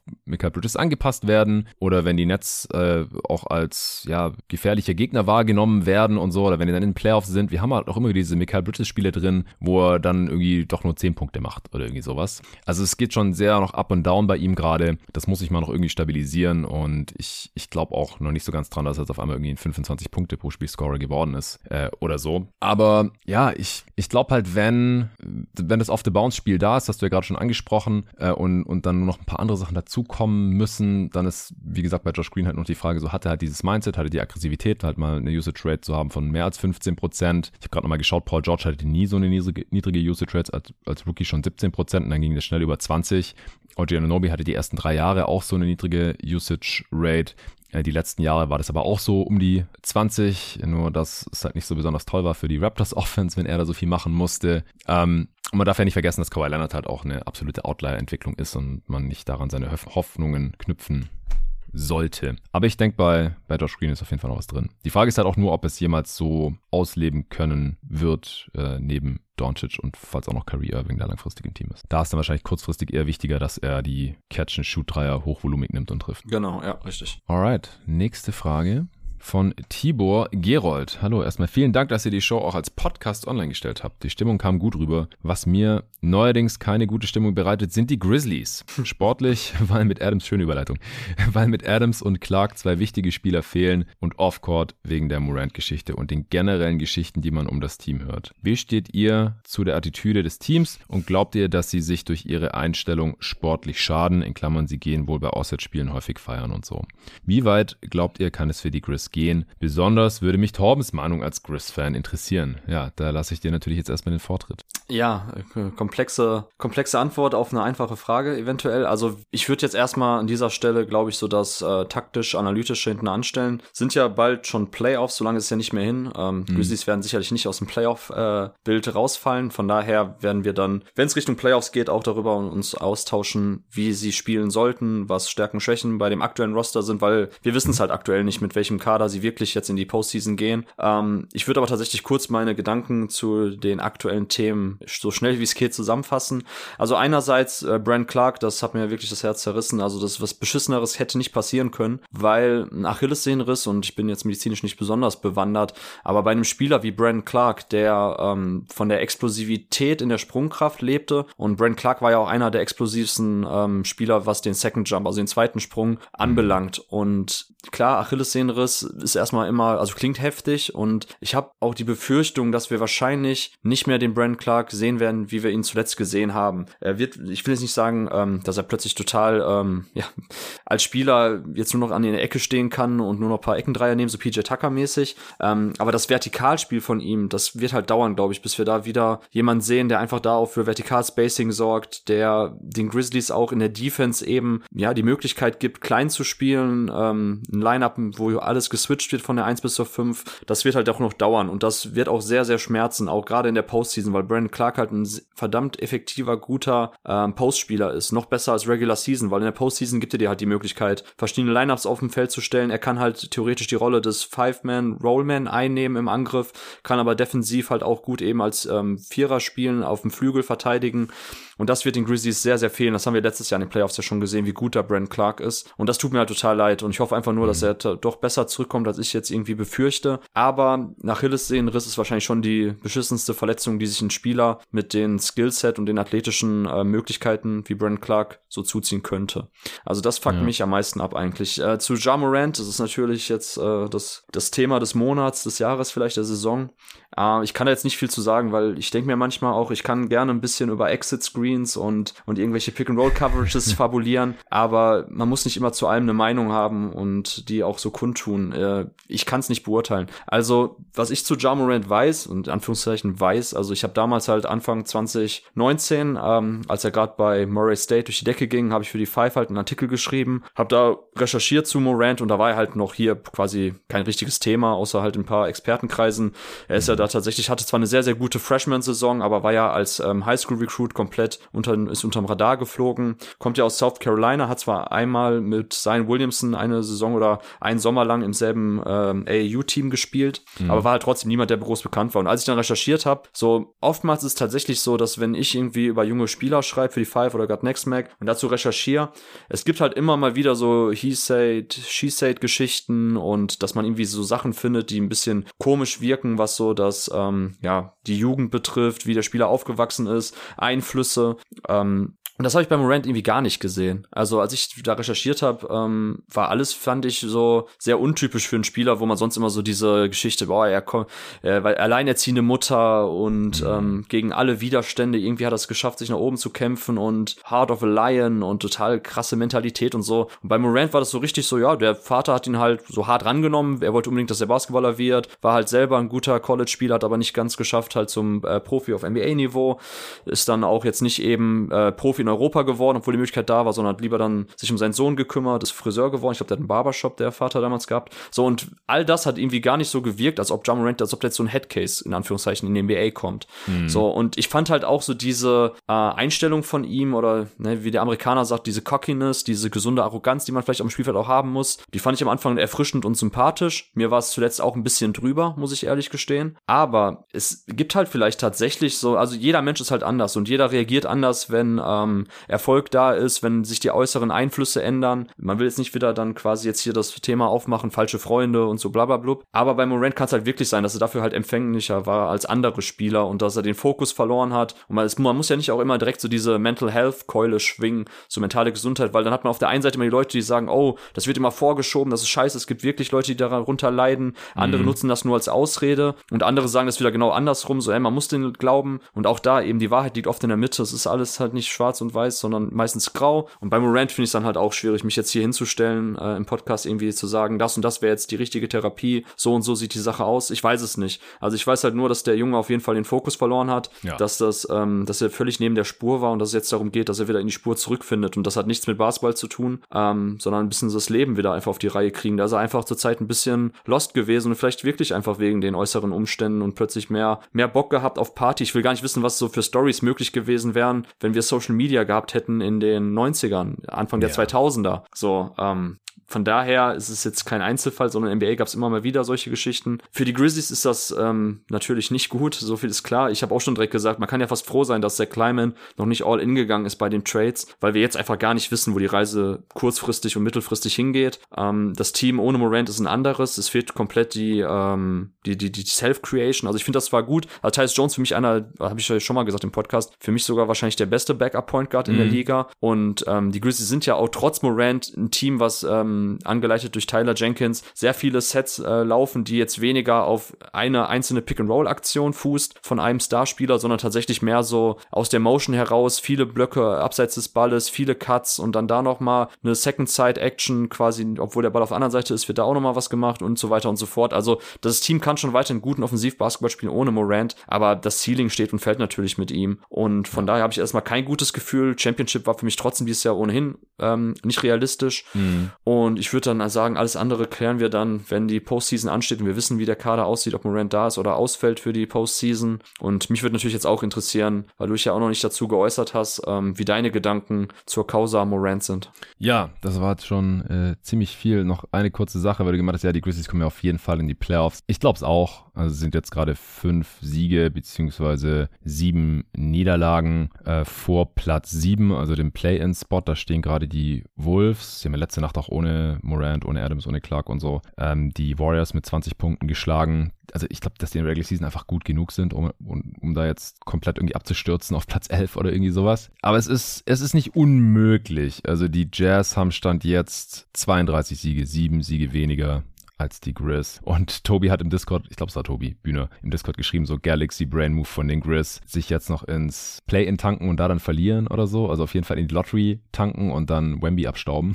Also Morant spielt einfach die Saison nicht mehr, Adams auch nicht mehr. Also bei Adams kam jetzt auch noch die News, dass der irgendwie eine Stammzelleninjektion in sein Knie bekommen hat und in vier Wochen reevaluiert wird, also wenn die Regular Season dann rum ist. Also keine Ahnung, wie fit der dann äh, in den Playoffs ist. Äh, dann natürlich Clark out for Season und wird dann, also auch Hilsenriss hat normalerweise eine zwölfmonatige Verletzung, auch wenn Danny Green, der bei den Grizzlies recovered hat, ähm, da schneller von äh, zurückkam. Also fuck mich natürlich auch ab, bin ja auch Clark-Fanboy. Also wird schwer für die Grizzlies und deswegen haben wir auch vorhin auch kurz drüber gesprochen, so macht nicht so viel Sinn, die Grizzlies stand jetzt zu evaluieren, was das Spielerische angeht, weil wir einfach nicht so genau, genau. wissen, wann kommt Morant zurück, mhm. wann und wie kommt Adams zurück, wie spielen die da jetzt genau und dann halt auch in den Playoffs und ich schließe mich die halt auch an, die Grizz waren für mich auch kein Contender. Ich habe den noch nie in diesen Contender-Kreis reingezählt diese Saison, letzte auch noch nicht. Der Kennard-Trade hat mich halt auch nicht überzeugt, weil das für mich auch kein Playoff-Spieler ist. Äh, Stichwort äh, Resilienz und Matchup-Hunting. Und mir fehlt halt selbst mit Morant in, in den Playoffs, damit hat mir in den letzten Jahren so ein bisschen die konstante Offense noch gefehlt. Also jetzt noch mit den Verletzungsproblemen und den ganzen Fragezeichen würde es mich sehr wundern, wenn die, wenn die Grizz ja tief in die Playoffs vorstoßen können. Und sie haben halt auch bisher nur eine Playoff-Serie gewonnen. Und dafür, also ich finde es ja immer schwierig, dieses Thema, ist ja auch mit Booker immer wieder Thema, so ja, wie viel Trash darf man jetzt talken, äh, wenn man vorne ist im Spiel oder wenn man hinten liegt im Spiel oder bevor man was gerissen hat in der Liga oder nachdem man was gerissen hat in der Liga. Also das ist auch so ein, ich finde, die Leute sind da immer nicht so konstant in ihrer Argumentation. Ähm, also die Grizz dürfen nicht sagen, bevor sie was in den Playoffs gerissen haben, so ungefähr. Und äh, Booker darf nicht Trash talken, wenn er dann vorne liegt in dem Spiel, auch wenn er das macht, wenn er hinten liegt, aber das interessiert ja keinen. Also für Fakten interessieren sich bei solchen emotionalen Diskussionen ja sowieso die meisten Leute dann nicht so wirklich. Ich, ich finde es eigentlich immer eher ein bisschen unterhaltsamer und es ist so ein bisschen die äh, Würze in der Soße, aber ja, dass, dass Morant dann halt sich auch hinsetzt und sagt, oh ja, im Westen habe ich eigentlich vor niemandem Angst. Ja, ist, ist cocky, da müsste man dann halt auch liefern und und liefern ist dann halt nicht irgendwie, da gab es auch diesen komischen Laserpointer-Vorfall da, als sie gegen die Pacers gezockt Pacers, haben, genau, ja. als dann irgendwie aus Morans Auto, wo er irgendwie mit seiner Posse äh, drin war, dann halt äh, irgendwie so Laserpointer ähm, auf, ich glaube, Pacers Staff-Members gerichtet wurde. Ähm, ja, kann man, kann man jetzt jeder selber interpretieren. Das, die NBA hat da dann auch irgendwie Untersuchungen gestellt, kam nichts bei raus natürlich. Die können ja nicht beweisen, war das jetzt nur ein Laserpointer, mit dem die da rumgespielt haben, oder war der Laserpointer auf einer Waffe? Ähm, und davor gab es halt irgendwie Stress zwischen diesen Pacers-Mitarbeitern und den Grizzlies. Dann der Vorfall, ähm, mit äh, im Einkaufszentrum, ne? Im, Lake, im Laker, äh, beim Lakers so, Spiel halt so. noch, ähm, wo ja auch der Vater sich dann immer ziemlich aufspielt, Timo Rand. Ich habe übrigens gerade noch äh, nebenher gesehen ähm, bei, bei Wikipedia, weil du von seiner, weil du seine Basketballkarriere kurz eingerissen hast, dass er mit Ray Allen Highschool-Teammate war. Genau. Ja. Ähm, dann im Einkaufscenter, wo die Mutter irgendwie Probleme hatte mit irgendwelchen Angestellten, dann hat sie Morant angerufen, der kam dann da irgendwie mit neuen Homies an und, und hat da dann noch Stress gemacht.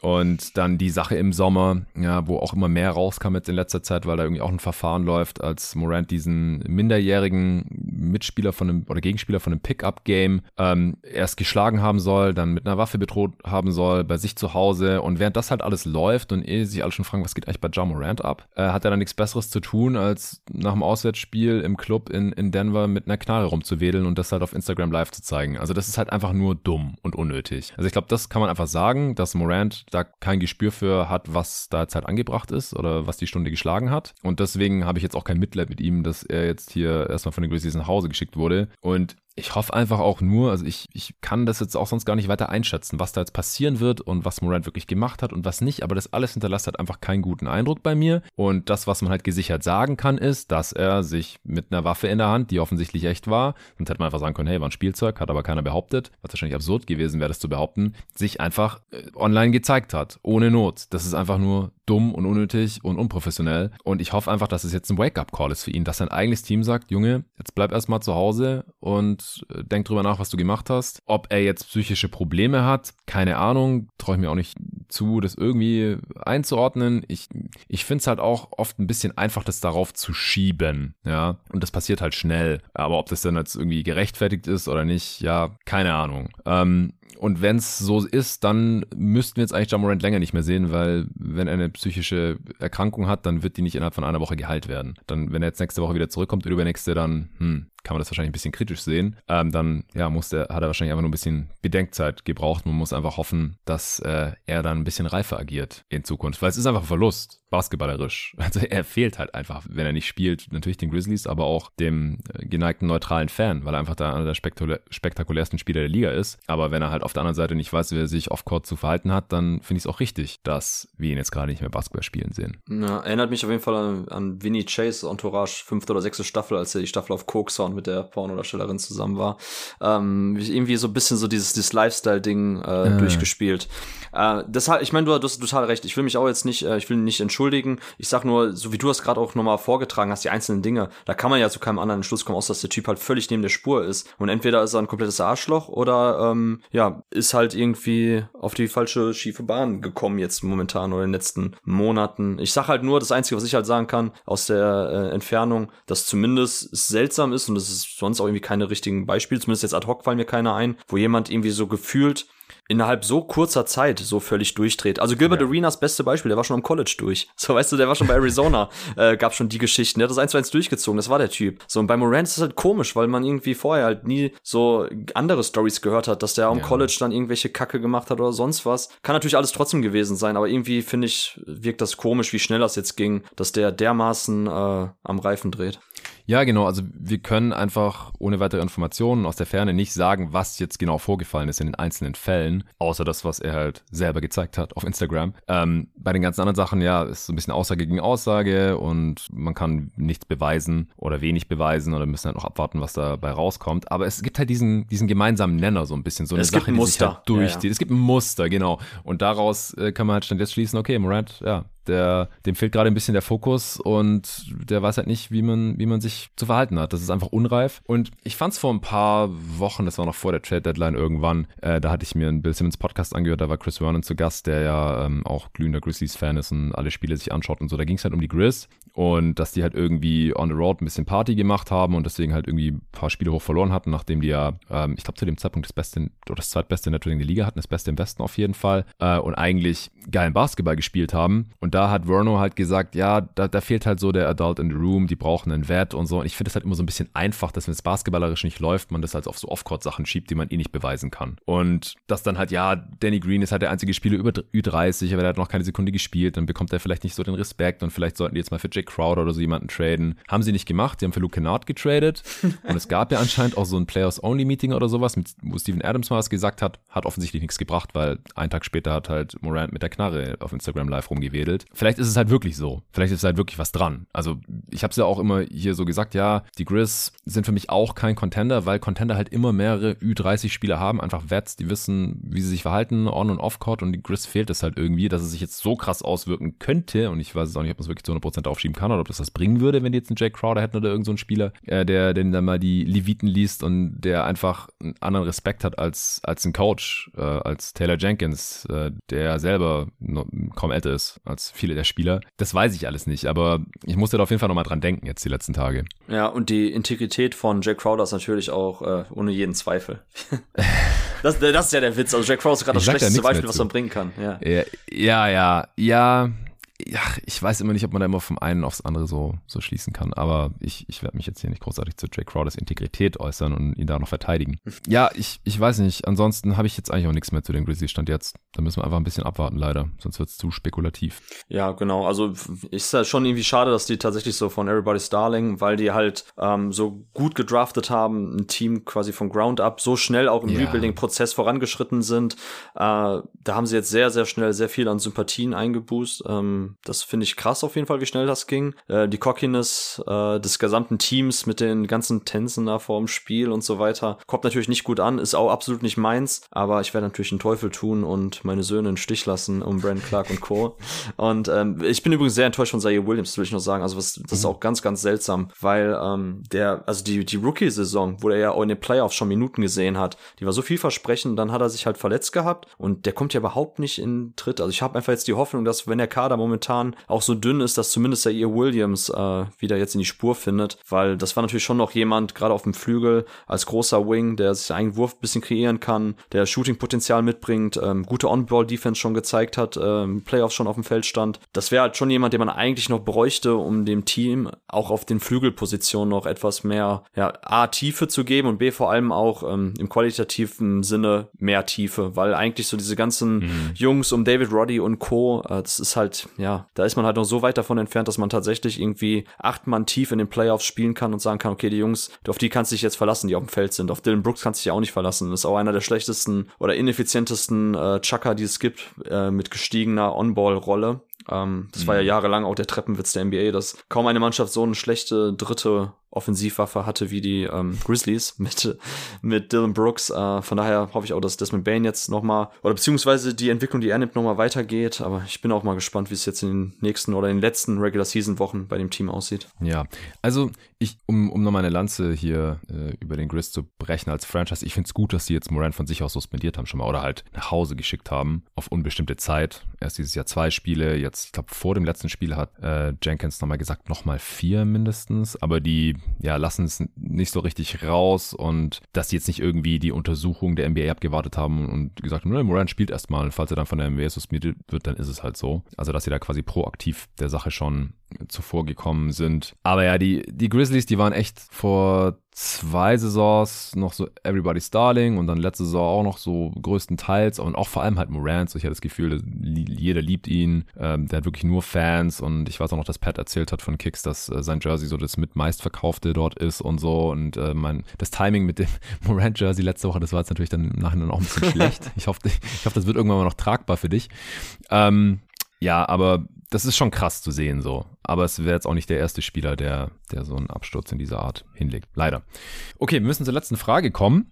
Äh, die kam von Darius äh, Jabari. Äh, an, an der Stelle ein Shoutout an ihn. Ähm, ihm gehört äh, Umbrellas. Das ist die Agentur, hm. die jeden Tag NBA.de umgesetzt hat. Falls ihr es noch nie angeschaut habt, dann äh, gerne einfach eingeben, jeden Tag NBA.de. Die Website, die ist, glaube seit einem Dreivierteljahr oder so fertig. Ich habe sie im Pod noch nicht so oft angepriesen. Also checkt's gerne mal aus. Da seht ihr auch nochmal alle Leute aus dem jeden Tag NBA-Team oder äh, die häufigen Gäste, sage ich jetzt mal, mit ihren Kurzprofilen. Äh, dann ähm, auch die Sponsoren mit den aktuellen Deals nochmal alle zusammengefasst. Wir schreiben ja jeden Tag, aber zumindest mal jede Woche irgendwelche Leute immer so, hey, was war nochmal dein Deal hier für diesen Sponsor und wo finde ich den Link? Was ist nochmal der Code und ist das noch aktuell und so? Das findet ihr dort einmal alles gebündelt. Ihr findet auch die ganzen Twitter-Profile, Instagram-Profile und so von den ganzen Leuten, die hier ständig im Pod sind äh, und noch ein paar andere coole Sachen. Also gerne mal auschecken. Und der Darius ist der Mann, der das möglich gemacht hat und Supporter von jeden Tag NBA.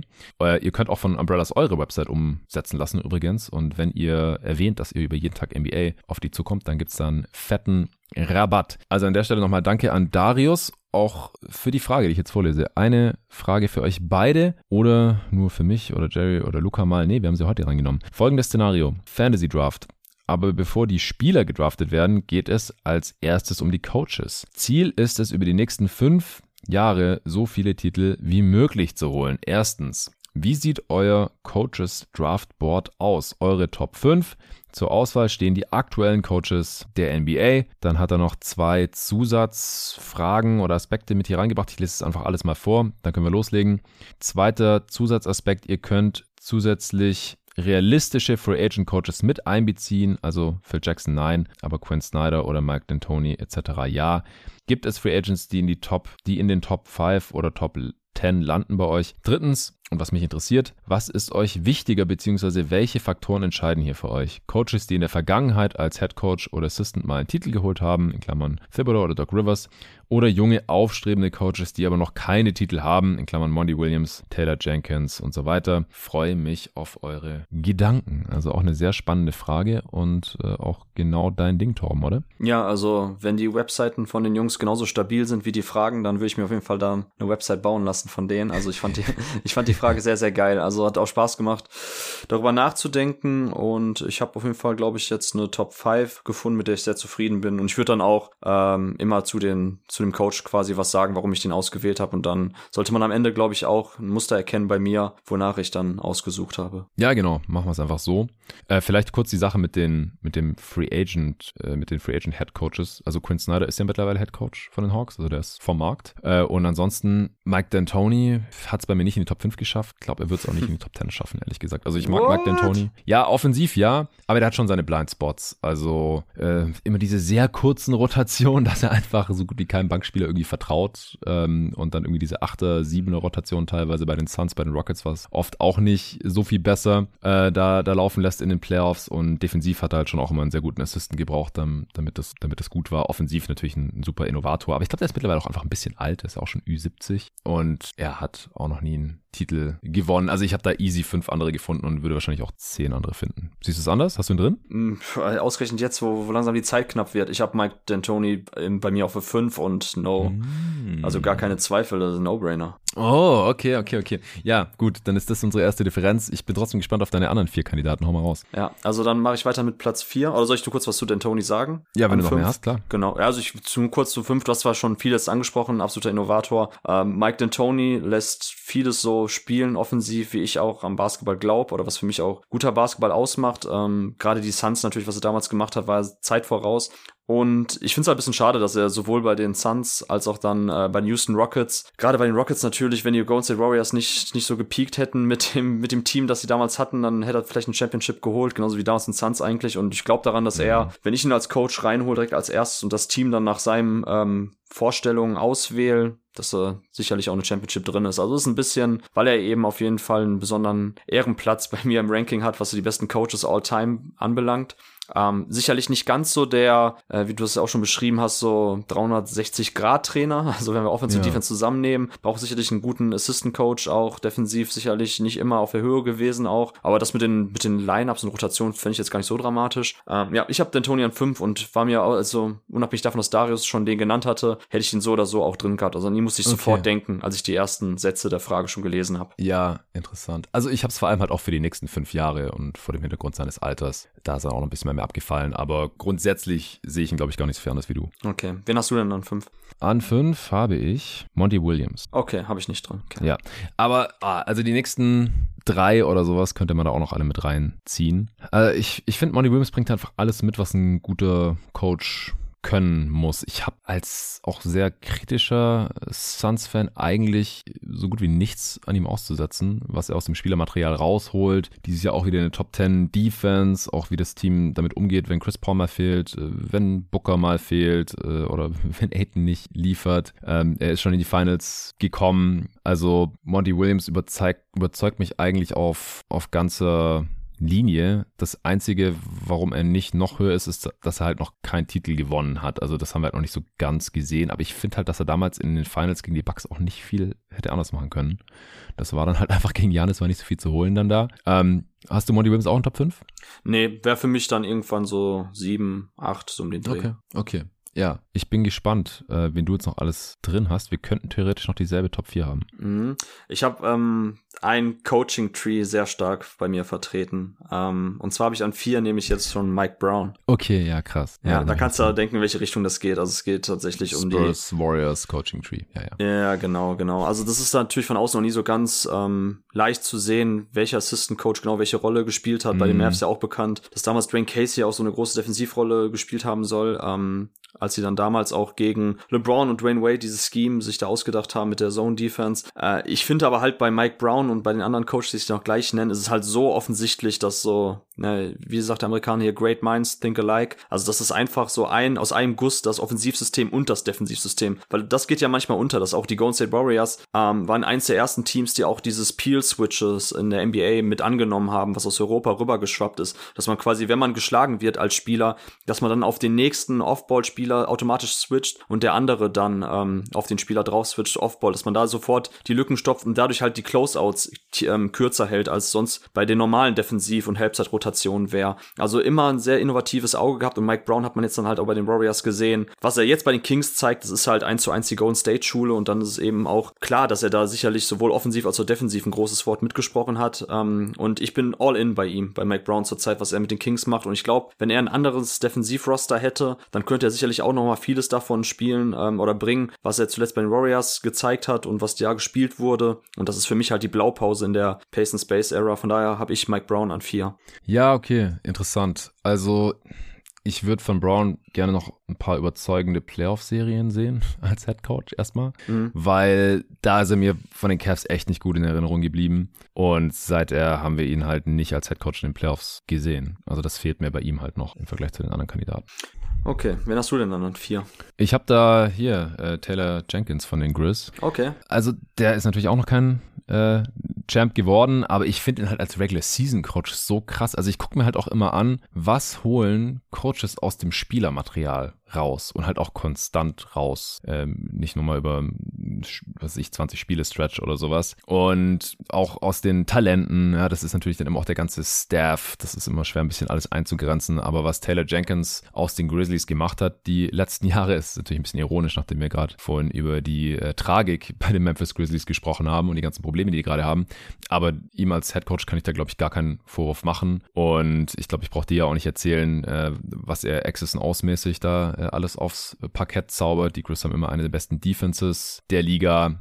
Und er, ich habe einfach das Gefühl, dass er die, die Einzelteile da auch ziemlich maximiert und da einfach dann ein sehr gutes äh, Team im Endeffekt rausholt aus vergleichsweise begrenzten Mitteln. Also auch letzte Saison, wie, wie sie ohne Ja Morant zum Beispiel funktioniert haben. Ich meine, dass sie ohne ihn sogar besser waren als mit ihm, das war ein bisschen fluky, ist diese Saison ja auch nicht mehr so, aber, aber solche Sachen, das kann man bei ihm, glaube ich, schon äh, zu großen Teilen auf sein Coaching zurückführen. Mhm, also ich, hat, ich hätte Jenkins jetzt so an 6, 7, auch so kurz danach, next in line quasi. Mhm. Ähm, da lässt sich jetzt wenig gegen sagen. Ich hatte ihn ja auch, als ich mit Luca unsere X's and O's Episode aufgenommen habe, ja auch in meiner Top 5 drin gehabt bei den besten X's and O's Coaches, so rein jetzt eben auf Setplays und so bezogen.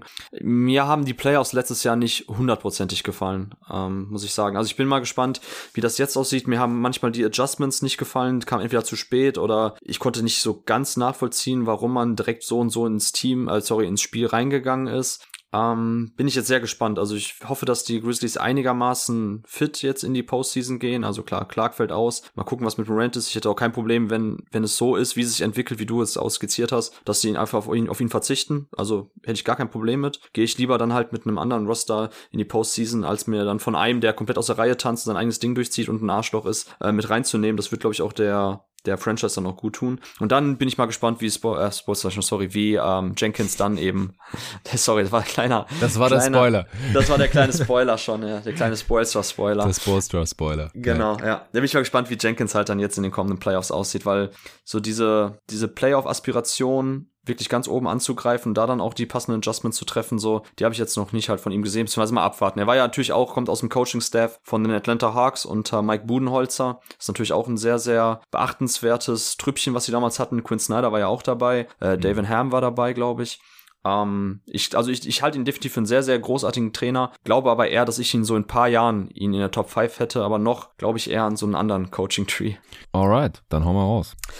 An drei habe ich äh, jetzt Bolstra. Also kreatives Offense und Defense, Mastermind, ähm, Championship äh, ja. hat er auch schon eingesammelt. Also da stimmt für mich auch alles. Also ich glaube auch daran, dass er in den Playoffs ein super Coach ist. Wir haben schon gesehen. Wir haben auch erst jemand, der einen Kader gut maximieren kann, aus dem vorhandenen Potenzial sehr viel ausschöpft, äh, hat sehr unterschiedliche Teams auch gecoacht. Also du kannst natürlich jetzt die ähm, Butler Heat mit Bam Adebayo überhaupt nicht vergleichen mit den Teams, die er dann gecoacht hat Anfang der 2010er Jahre, als sie die Big Three hatten. Ja. Und trotzdem finde ich, ähm, ist er auch jemand, der sehr innovativ vorangeht. Auch einer der ersten, der die ähm, das äh, Potenzial erkannt hat, wenn man halt jemand wie Chris Bosch wirklich auf die 5 setzt und nicht zwangsläufig noch einen klassischen Big neben ihn stellt. Also ja. auch diese ähm, ja, wie soll ich sagen, dieses komplette Spaced Out Line-Ups gefunden Position hat. Position des Basketball hat er es damals genau. schon genannt, als erster, glaube ich sogar. Ja, weil man natürlich auch eine, also er war auch einer der ersten, der damals eben dazu übergegangen ist. Mir ist egal, wer mein Point Guard ist, der muss den Ball nur irgendwie nach vorne tragen und dann haben wir die Set Plays, wo unsere wahren Point Guards, sprich Dwayne Wade und LeBron James eingesetzt werden. Also das Play genau. Miami heißt nicht umsonst so, wo quasi der Aufbauspieler den Ball bringt,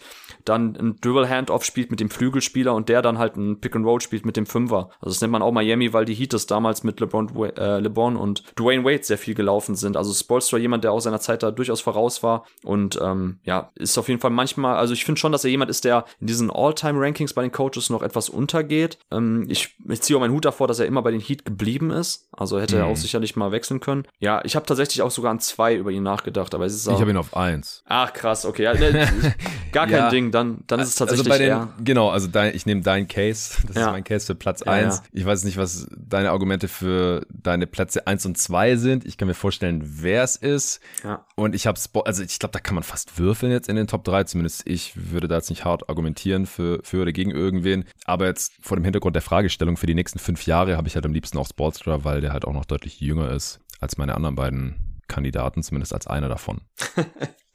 okay, ja, dann weiß ich ja, wie, wie unsere Top äh, 3 jetzt aussehen, beziehungsweise deine auch. Okay, ja, dann mach trotzdem weiter.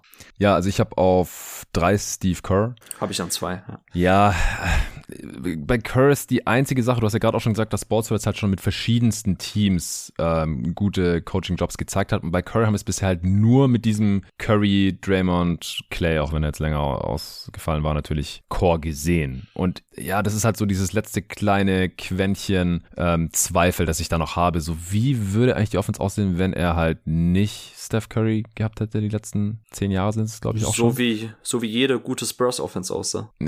ja, aber das, was wir da halt gesehen haben, wenn Steph nicht da war, war halt oft schlecht. Ich meine, das liegt auch am Roster. Das ist immer alles total schwer, alles auseinander zu glauben irgendwie. Oder wie gut wäre denn diese Defense, wenn da nicht Draymond Green da wäre, der vielleicht der beste Playoff-Defender der letzten zehn Jahre ist. Aber ich will es auf der anderen Seite auch nicht zu sehr anlasten, natürlich. Deswegen ist er meiner Top 3. Und wenn man ihn auf 1 oder 2 hat, dann will ich da auch nichts gegen sagen. Ich muss jetzt nur irgendwie hier einen Grund finden, wieso ich ihn halt auf 3 habe. Und bei Spolstra, und ich glaube, ich kann den Namen jetzt auch schon sagen, bei Pop, da haben wir es halt mit verschiedensten Teams gesehen, dass sie die meistens maximieren. Äh, bei Popovic in Klammern auf, außer diese Saison, weil sie halt tanken, Klammer zu. Und ja, von mir aus äh, kann man kann man Kerr natürlich auch auf eins oder zwei haben. Er ist einfach ein sehr sehr krasser Coach, ein Meisterschaftscoach. Ich finde alle drei haben immer wieder irgendwas mal gezeigt oder gehabt, wo man hinterfragen kann oder woran sie vielleicht auch dann so ein bisschen gescheitert sind. Ähm, bei bei Kerr ist es halt seine unerklärliche Liebe für, für Bigs, die dann in großen Momenten auf einmal auf dem Feld stehen, wo sie nichts verloren haben.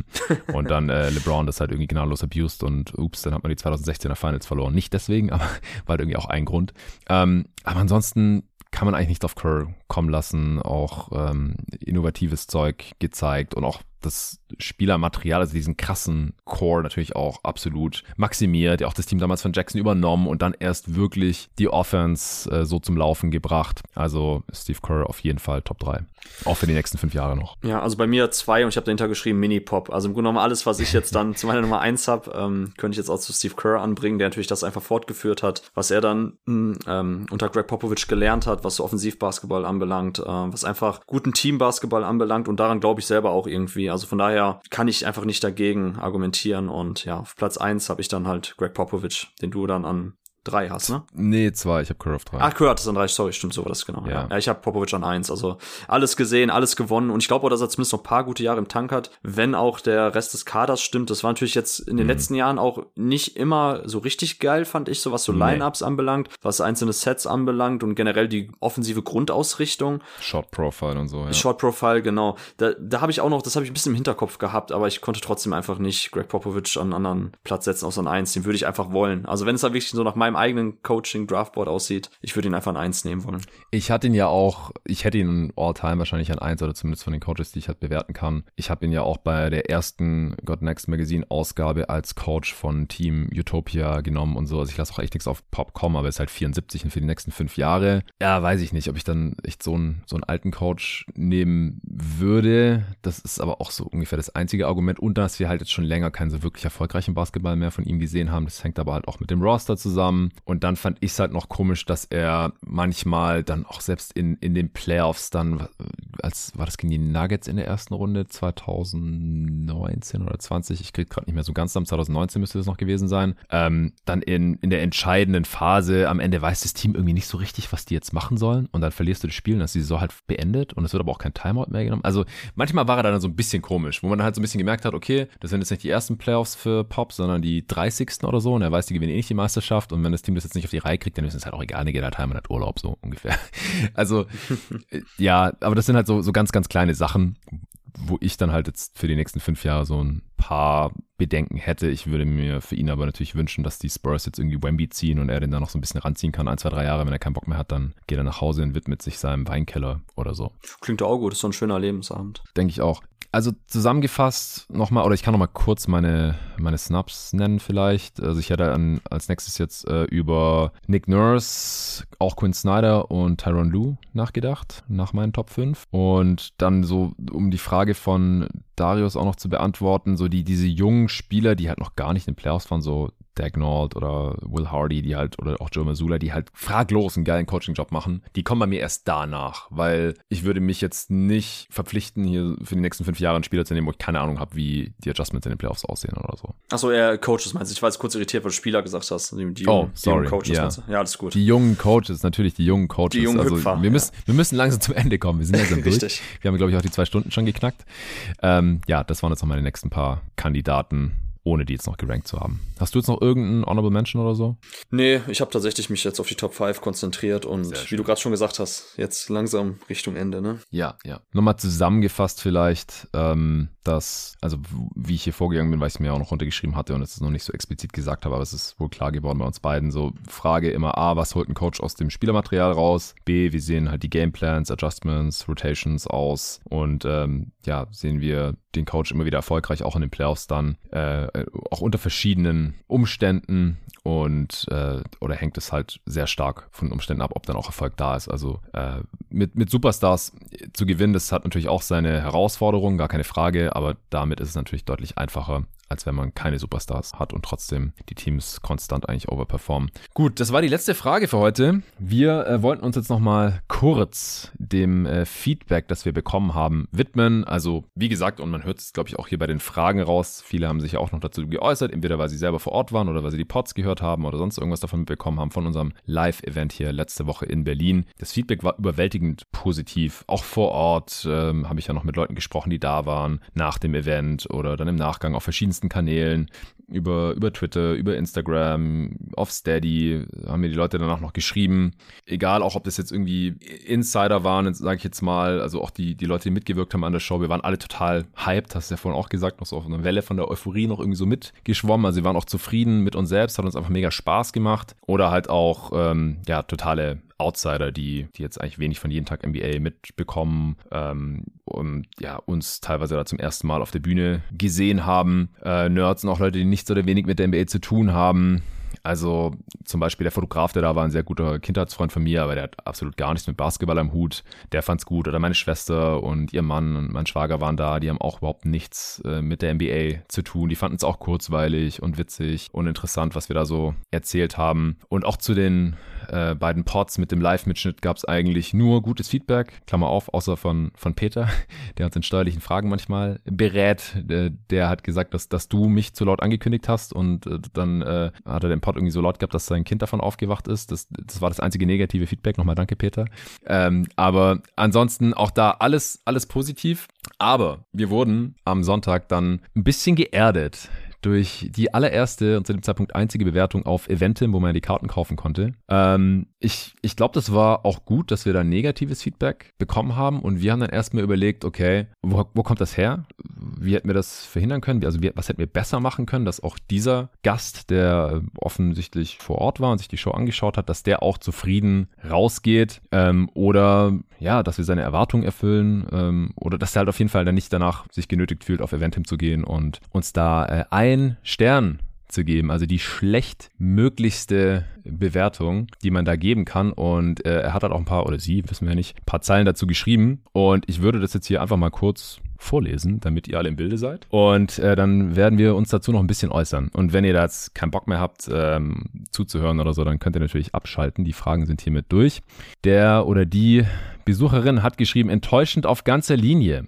Ein Stern. Ein Podcast live. Hat uns leider überhaupt nicht abgeholt, völlig an den Erwartungen vorbei. Erwartet wurde eine nerdige Runde zum Thema NBA. Geredet wurde in der ersten Hälfte über die aktuellen Ereignisse der Liga, in Klammern, die man aus den Medien bereits kennt. Und es wurden Lobesgesänge auf LeBron gehalten. Im Publikum saß ein sehr breites Spektrum an Trikots, die sichtlich mit den Augen gerollt haben, da die NBA weitaus mehr zu bieten hat. Als Leiter des Podcasts hätte man da etwas unvoreingenommener an die Sache rangehen können. Die zweite Hälfte bestand aus Ranking und Quiz. Das war für uns dann echt schade um die Zeit. Wären wir für den Ticketpreis lieber essen gegangen, hätte einem mehr gegeben. Ja, Torben, äh, was denkst du zu dieser Kritik, zu unserer Show über die wir uns ja, ja Wochen und Monate lang Gedanken gemacht hatten und äh, ja, wo wir natürlich gerne vermieden hätten, dass jemand so empfindet und das dann halt auch so in die Welt rausträgt. Ja, also um das kurz einzuordnen, also was wir jetzt hier gerade machen, soll jetzt auch nicht irgendwie danach klingen, dass wir versuchen, noch irgendwie Komplimente abzustauben oder uns irgendwie jetzt ausholen bei unserer eigenen Community, Leute, die uns ähm, positiv gegenüber gestimmt sind. Es ist trotzdem ja. halt so und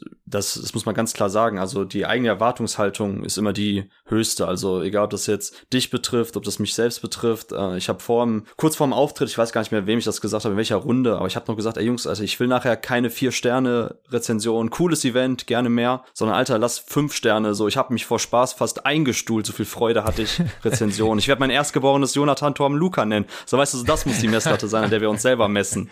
So und äh, so okay, sind wir auch da reingegangen und so haben wir uns auch vorbereitet ja. und natürlich war erstmal alles nicht, also war nichts perfekt. So ist, ist nee. klar. Also ich meine, ich bin selber, wie gesagt, kritisch und klar, und der Setup bei meinem Josh Green Joke hätte ein bisschen besser sein können. Die Lautstärke hätte ich vielleicht vorher beim Soundcheck nochmal kritisch hinterfragen können, damit ich mich auch selber vielleicht mal gehört hätte und genau gewusst hätte, okay, wie laut dürfen meine eigenen Lacher sein? Wie laut ist es jetzt wirklich, wenn ich jemanden ankündige und ein bisschen hype bin? Ähm, das Familienduell ohne visuelle Unterstützung hätte ich vielleicht auch nochmal ein bisschen anders aufziehen können, dass die Crowd selber ein bisschen klarer immer darüber im Bilde ist, wie viel Punkte gerade ein Team hat, beziehungsweise wie viele ähm, Fragen wir momentan schon jetzt haben, beziehungsweise Antworten gefunden haben. Also es gab ganz viele Baustellen, sag ich mal so, an denen man noch arbeiten kann. Aber als ich die äh, gelesen habe, jetzt die Ein-Sterne-Kritik, habe ich mir gedacht, okay, wenn es an den Erwartungen völlig vorbei ist, dann kann ich damit leben. Dann ist eins von fünf okay, weil das ist wie wenn ich äh, ins italienische Restaurant gehe und ich bestelle mir eine Pizza und dann kriege ich dann irgendwie einen Falafel vor die Nase gesetzt und dann sage ich, ey, habe ich nicht bestellt so. Sagt er, ja, aber das ist total lecker, ist total geil, der Falafel. Sag ich, ja, aber ist mir egal. Also ich bin beim Italiener, ich hätte gerne jetzt eine Pizza. So, wenn, dann gebe ich nachher auch einen Stern, sage ich hätte gerne Pizza gehabt, aber ich habe nur eine Falafel bekommen. Das macht schon Sinn, dass es dann einen Stern gibt. Ähm, was ich aber jetzt auf auf inhaltlicher Ebene nicht ganz nachvollziehen kann, um das jetzt einmal jetzt, wie gesagt, auf inhaltlicher Ebene einzusortieren. Also bei der Konzeption selber haben wir genau das Hauptaugenmerk auf Entertainment Delivery irgendwie so gelegt. Also ich mhm. habe ja auch direkt am Anfang gesagt, also wir wollen den Spagat schaffen zwischen interaktivem Community-Treffen und halt eine Art jeden Tag NBA Content Medley, wenn man es so nennen will, ne? dass wir unterschiedliche Rubriken da live performen, die wir sonst aus dem Podcast oder die man sonst aus dem Podcast kennt, aber dass das Ganze natürlich viel mehr auf Interaktion fußt. Und ganz ehrlich, so das Thema, also erwartet wurde eine nerdigere Runde. Also für mich selber ist nichts einfacher, als das es beim nächsten Mal nerdiger zu halten. Also dann komme ich mit meinem Laptop, dann äh, mache ich den Beamer an und dann referiere ich 20 Minuten über das Konzept des Weakside-Taggings, erzähle was zu Exit-Screens und warum die gegen eine Pick-and-Roll-Coverage jetzt nochmal gut sind. Und dann hat man 20 Minuten Seminar-Tutorium-Feeling mhm. und sind alle eingeschlafen und alle geben nachher einen Stern sagen, was ist das denn für ein Blödsinn gewesen? Also das ist natürlich wirklich, muss man ehrlicherweise sagen, ein bisschen Schwachsinn oder ich verstehe es nicht, weil es ist ja, es ist überhaupt nicht das Konzept von einer Live Live-Podcast-Show, dass wir da jetzt irgendwie 60 Minuten lang staubtrocken über irgendwas ähm, diskutieren oder so. Ja. Also wie gesagt, äh, meiner Meinung nach, du kannst sofort sagen, aber meiner Meinung nach passt das nicht. Was wir ja wollten war, was du angesprochen hast am Anfang, eine persönlichere Ebene schaffen zu den Leuten. So, und das fand ich auch total cool, dass nachher so das Feedback reinkam. Super viele Leute haben auch IGVS, also ins Gesicht von Staudemeyer, Querverweise gemacht, weil die beiden Jungs waren ja früher so ein bisschen das Aushängeschild, was ähm, lockeres, lustiges, lustiger NBA-Talk anbelangt, mit sehr viel mhm.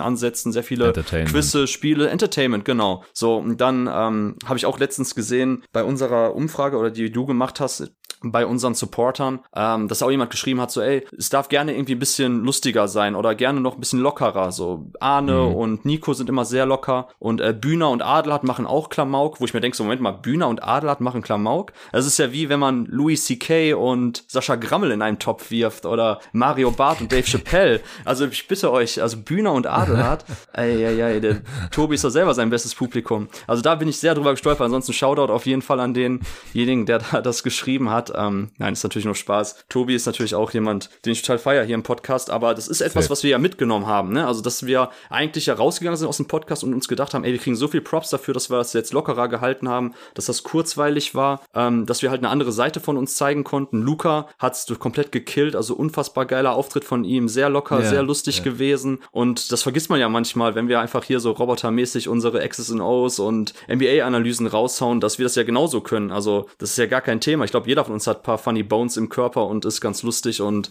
das könnten wir locker aufziehen und das nehmen wir halt auch mit. So, das war ja auch ein Learning, dass wir gesagt haben, hey, die Leute mögen das, wenn wir da auch ein bisschen lockerer an manche Themen rangehen. Deshalb mhm. muss ich natürlich sagen, das verstehe ich nicht ganz so, wie da die Erwartungshaltung sein konnte, dass wir tatsächlich jetzt eben das so staubtrocken halten ja. und einfach abnörden zu irgendwelchen Randthemen. Dass natürlich hier und da vielleicht so paar LeBron-Witze zu viel waren oder irgendwelche Josh Green Running Gags nicht so gezündet haben, sei mal dahingestellt. Kann passieren, muss ja nicht jedem passen. Ne? Und von 150 Leuten und viele da waren, ist auch das Normalste der Welt, dass nicht 150 Leute nachher sagen, auch wenn das mein Wunsch gewesen wäre, ähm, das war der schönste Moment meines Lebens. So, das ist klar. Aber, wie gesagt, jetzt gebe ich das Wort gern zu dir rüber. Ähm, ich finde es dann schon irgendwie komisch, nachher zu sagen, so die Erwartungshaltung war eine ganz andere, weil eigentlich das, wofür jeden Tag NBA steht, haben wir schon versucht rüberzubringen, aber natürlich eben eingebettet in einer Live-Podcast-Show, die natürlich viel mehr auf Interaktion und Entertainment ähm, fußen muss, weil sonst ergibt das ganze Konzept für mich keinen Sinn. Dann würde ich demjenigen auch sagen, hey, pass auf, 30 Euro, kannst für den Ticketpreis nicht nur lieber essen gehen, gibt super tolle äh, Coach-Clinics, Online-Clinics bei CoachTube, da kannst du dir super tolle Sachen angucken zu Peel-Switches und Co. Mach das so, aber das ist ja, hm. also wie gesagt, das ist überhaupt nicht der Sinn der Veranstaltung gewesen. Ja. Von daher, es gibt viele Sachen, die wir mitnehmen, die wir besser machen können. Aber das tat natürlich dann weh, nachher zu sehen, eins von fünf Sternen und dass wir da jemanden scheinbar ähm, oder irgendwas versprochen in Aussicht gestellt haben oder die Erwartungshaltung zumindest so war, dass wir da komplett dran vorbeigesegelt sind. Ja. Wie, wie würdest du das denn jetzt einschätzen oder auch jetzt mit paar Tagen Abstand? Es ist natürlich schade, wenn da jemand sein hart verdientes Geld äh, in unsere Show investiert hat und da rausgegangen ist und gedacht hat, das war scheiße. Das will man natürlich nicht. Klar, es, es, es gibt immer irgendwie einen, dem es nicht passt, aber dann ein Stern finde ich dann halt schon auch sehr, sehr hart. Also, wenn du jetzt sagst, okay, ich bewerte nur den Content, der hat mir nicht gepasst, äh, der war halt scheiße, dann ein Stern okay, aber ich finde, so eine Show gehört auch noch mehr, so Location, wie war die Stimmung, wie war die Moderation, die Gastronomie, was weiß ich. Also ein Stern kann ich auch schon fast, deswegen fast schon nicht ernst nehmen, weil, also ich, wenn ich selber mir Sachen angucke, dann gucke ich mir auch oft nicht die Fünf-Sterne-Bewertung an und nicht die Ein-Sterne-Bewertung, weil das ist immer zu extrem. Ich schaue die Zwei, Drei und Vier-Sterne-Bewertungen an. Und wenn er jetzt einfach für Sachen, die ihm nicht gepasst haben, jeweils einen Stern abgezogen hätte, am Ende landet er vielleicht bei zwei oder so, dann hätte ich es irgendwie vielleicht auch noch. Also ich nehme es ernst, sonst würden wir jetzt auch nicht drüber sprechen, aber ich finde es ein bisschen sehr extrem. Ähm, und ich frage mich halt auch so, wie wurden diese Erwartungen geschürt, die da nicht erfüllt wurden. Und du hast ja auch gesagt, wir haben versucht, es im jeden Tag NBA-Stil irgendwie zu machen, aber halt entertainiger. Und ich habe halt mit ein bisschen Abstand, als ich es nochmal gelesen habe, gedacht so, ich glaube irgendwie nicht, dass das ein Hörer von jeden Tag NBA ist oder dass der uns kannte, weil dann ähm, hätte, also da würde ein paar Aussagen nicht passen. So. Also, dass, dass Arne und ich am Puls der Liga halt über aktuelle Themen sprechen, die natürlich auch schon in anderen Medien besprochen würden, das ist halt, sorry, das ist halt das Format. Aber wir sprechen halt drüber und die Leute interessiert, was Arne dazu zu sagen hat oder was ich da nochmal dazu zu sagen habe. Wenn man uns aber nicht kennt und am Puls der Liga nicht kennt, denkt man so, okay, wieso reden die jetzt schon wieder über den KD-Trade und über Kyrie bei den Mavs und die Lakers und so? Haben wir doch schon, konnten wir doch die ganzen letzten ein, zwei Wochen hier schon überall lesen. Ja, klar. Oder dass, äh, wenn eine Frage kommt, welche Playoff-Spiele sind euch im Gedächtnis geblieben und Nico und ich beantworten die, dass dann bei drei von sechs Antworten es um LeBron geht, ja, das ist halt so. Also das, sorry, also da will ich mich auch nicht für entschuldigen, vor allem nicht, wenn halt LeBron nicht irgendein dahergelaufener äh, Star aus der zweiten Reihe ist, sondern halt der prägende Spieler der letzten 20 Jahre, der auch mehr Playoff-Serien und mehr Playoff-Spiele gemacht hat als jeder andere. Also wenn der dann halt bei 50 Prozent der Antworten, wenn es dann halt um LeBron geht und das ist der Person schon zu viel, da, da frage ich mich dann halt, was, was erwartet ihr denn? Woher kommt diese Erwartungen. Das hätte ich halt auch ganz gerne erfahren.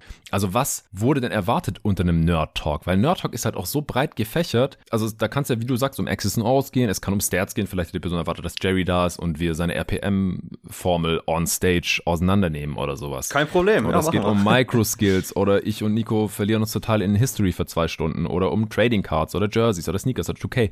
Also bei Basketball oder im NBA-Bereich, NBA Nerd Talk ist so breit gefächert. Mich würde einfach interessieren, was wurde da erwartet und warum? Also was wolltest du? Und da ist dann halt die Eventim Bewertung der falsche Weg aus meiner Sicht. So, Nico und ich, wir haben es ja auch, es konnten Fragen aus dem Publikum gestellt werden. Wenn es dir zu viel LeBron war, dann stell doch eine Frage in eine andere Richtung oder sag das vielleicht am besten. Oder komm nach der Show zu mir, ich bin noch da. Äh, komm her und sag mir einen Stern ins Gesicht. So, das könnte ich respektieren. Aber dann halt irgendwie so hintenrum über Eventim, wo ich dann auch nichts dazu sagen kann und halt irgendwie mir wichtige Informationen fehlen. Das äh, ist halt, ich hätte mir einen Dialog gewünscht oder schreib mir eine E-Mail, ja, so hey, ich habe 60 Euro investiert, wir waren zu zweit da oder ich habe 30 Euro gezahlt, mein Kumpel auch wir fanden es nicht geil. Wir, so, dann kann man ja vielleicht sogar irgendwie eine Lösung finden oder sowas. Also war da wirklich ein, wurde da wirklich ein, so eine Art Uniseminar äh, erwartet, einfach ein trockener Vortrag? Wäre das dann nerdiger gewesen? Äh, einfach zwei Stunden Podcast aufnehmen? Also, wenn die Person jeden Tag NBA auch hört, ich habe es ja im Pod immer wieder auch als was anderes angepriesen. Ich habe immer gesagt, wir machen eine Show, wir machen vier Viertel und der und der und der wird auf der Stage sein. Ähm, also ich, ich kann mir einfach nicht ganz erklären, wo die Erwartungshaltung herkam, die dann offensichtlich enttäuscht wurde. Also das ist so ein bisschen das, ähm, was, was mich bei der Sache interessieren würde. Ich bezweifle sehr stark, dass die Person gerade zuhört. Falls ja, bitte, ey, schreib uns doch eine E-Mail, tretet uns in Kontakt, weil dann, dann können wir auch was draus lernen für die nächsten Shows, die es sehr wahrscheinlich halt geben würde. Ähm, ja, das ist so das, was, wo, wo ich jetzt hier stand, heute stehe. Also ich, ich, ich verstehe es, dass es nicht jedem gefallen hat oder dass vielleicht die Running Gags halt nicht so, nicht so gezündet haben, wenn man uns nicht kennt. Und ich finde es auch interessant, dass offensichtlich halt oder vielleicht jemand da war, der gekommen ist, obwohl er uns nicht kannte. Finde ich ja auch eigentlich cool, aber wenn die Person dann enttäuscht wird, dann ist es halt schade. Also, ja, das ist also halt, vielleicht hätten wir das auch mehr als Community-Event prom promoten sollen. Also so nach dem Motto, ihr könnt uns besser kennenlernen, ihr seht uns mal on Stage, wir machen dasselbe wie im Podcast äh, und weniger als Nerd-Talk, wo, wo dann vielleicht falsche Erwartungen geschürt werden. Weil es war halt nicht so nerdig wie sonst im Pod, das ist halt so. Also wenn man halt jedes Segment 20 Minuten macht, du kannst halt nicht ganz so tief reingehen. Klar habe ich hier mal Offensive Rating erwähnt ähm, oder es, es ist, im Prinzip war es halt schon nerdig. Also Leute, die wenig mit NBA zu tun haben, danach zu mir gesagt, so, ihr seid so krasse Nerds, Mann. Aber wenn man halt mit einer anderen Erwartungshaltung reingeht, dann sieht man das vielleicht auch anders, offensichtlich. Ja, also meine Erkenntnis ist einfach beim nächsten Mal Gorny nicht mitnehmen, dann haben wir weniger LeBron dann, und dann, und dann sollten die 5-Sterne-Rezensionen auch reinkommen. Ja, ähm, Genau, du hast vorhin gesagt, das soll hier kein Fishing for Compliment sein, aber es sieht natürlich trotzdem nach außen ein bisschen, bisschen blöd aus jetzt, dass wir bei Eventim seitdem sind zwei Fünf-Sterne-Bewertungen noch reingekommen. Aber wenn, wenn jetzt jemand, der hier zuhört, da war und es besser als einen Stern fand, äh, dann wäre es cool, wenn ihr noch bei Eventim bewerten könntet, weil das sehen natürlich auch äh, die Veranstalter und so. Und wenn jetzt halt eine von drei Bewertungen nur ein Stern ist, dann fragen die es vielleicht auch so, ja, warum sollten wir das nochmal machen mit jeden Tag NBA? Also, wenn ihr es cool fandet, wäre es cool, wenn es da ein bisschen wiedergespiegelt wird in den äh, Bewertungen. Wenn ihr es nicht cool fandet, wenn ihr ähnliche Kritikpunkte habt, ich habe gelernt in den letzten Jahren, so einer ist laut und fünf oder zehn oder hundert andere denken vielleicht was ähnliches, dann schreibt uns gerne. Dann können wir in Dialog gehen, dann können wir das auch verstehen und können das auch in Zukunft dann eben äh, berücksichtigen, wenn wir unsere Shows planen. Das äh, wäre echt super nett. Vielen Dank dafür. Torben, hast du noch was? Nee, also vielen, vielen Dank nochmal an alle, die, ähm, die zur Show kamen, die heute yes. jetzt auch beim Podcast zugehört haben. Vielen, vielen Dank dafür. Ja, danke für die Fragen. Danke für alle, die da waren und äh, danke natürlich alle, die heute zugehört haben. Äh, die nächste Folge wird dann am Montag für Supporter das Recap sein von Nuggets Nets und was der nächste öffentliche Pod wird, das weiß ich noch nicht. Wahrscheinlich Top 10 U24 Spieler oder noch meine Answering Machine. Bis dahin. Ciao. Oh, sorry, ich melde mich gleich. Ich, Essen ist da. Fuck. Wir, ich muss auch los.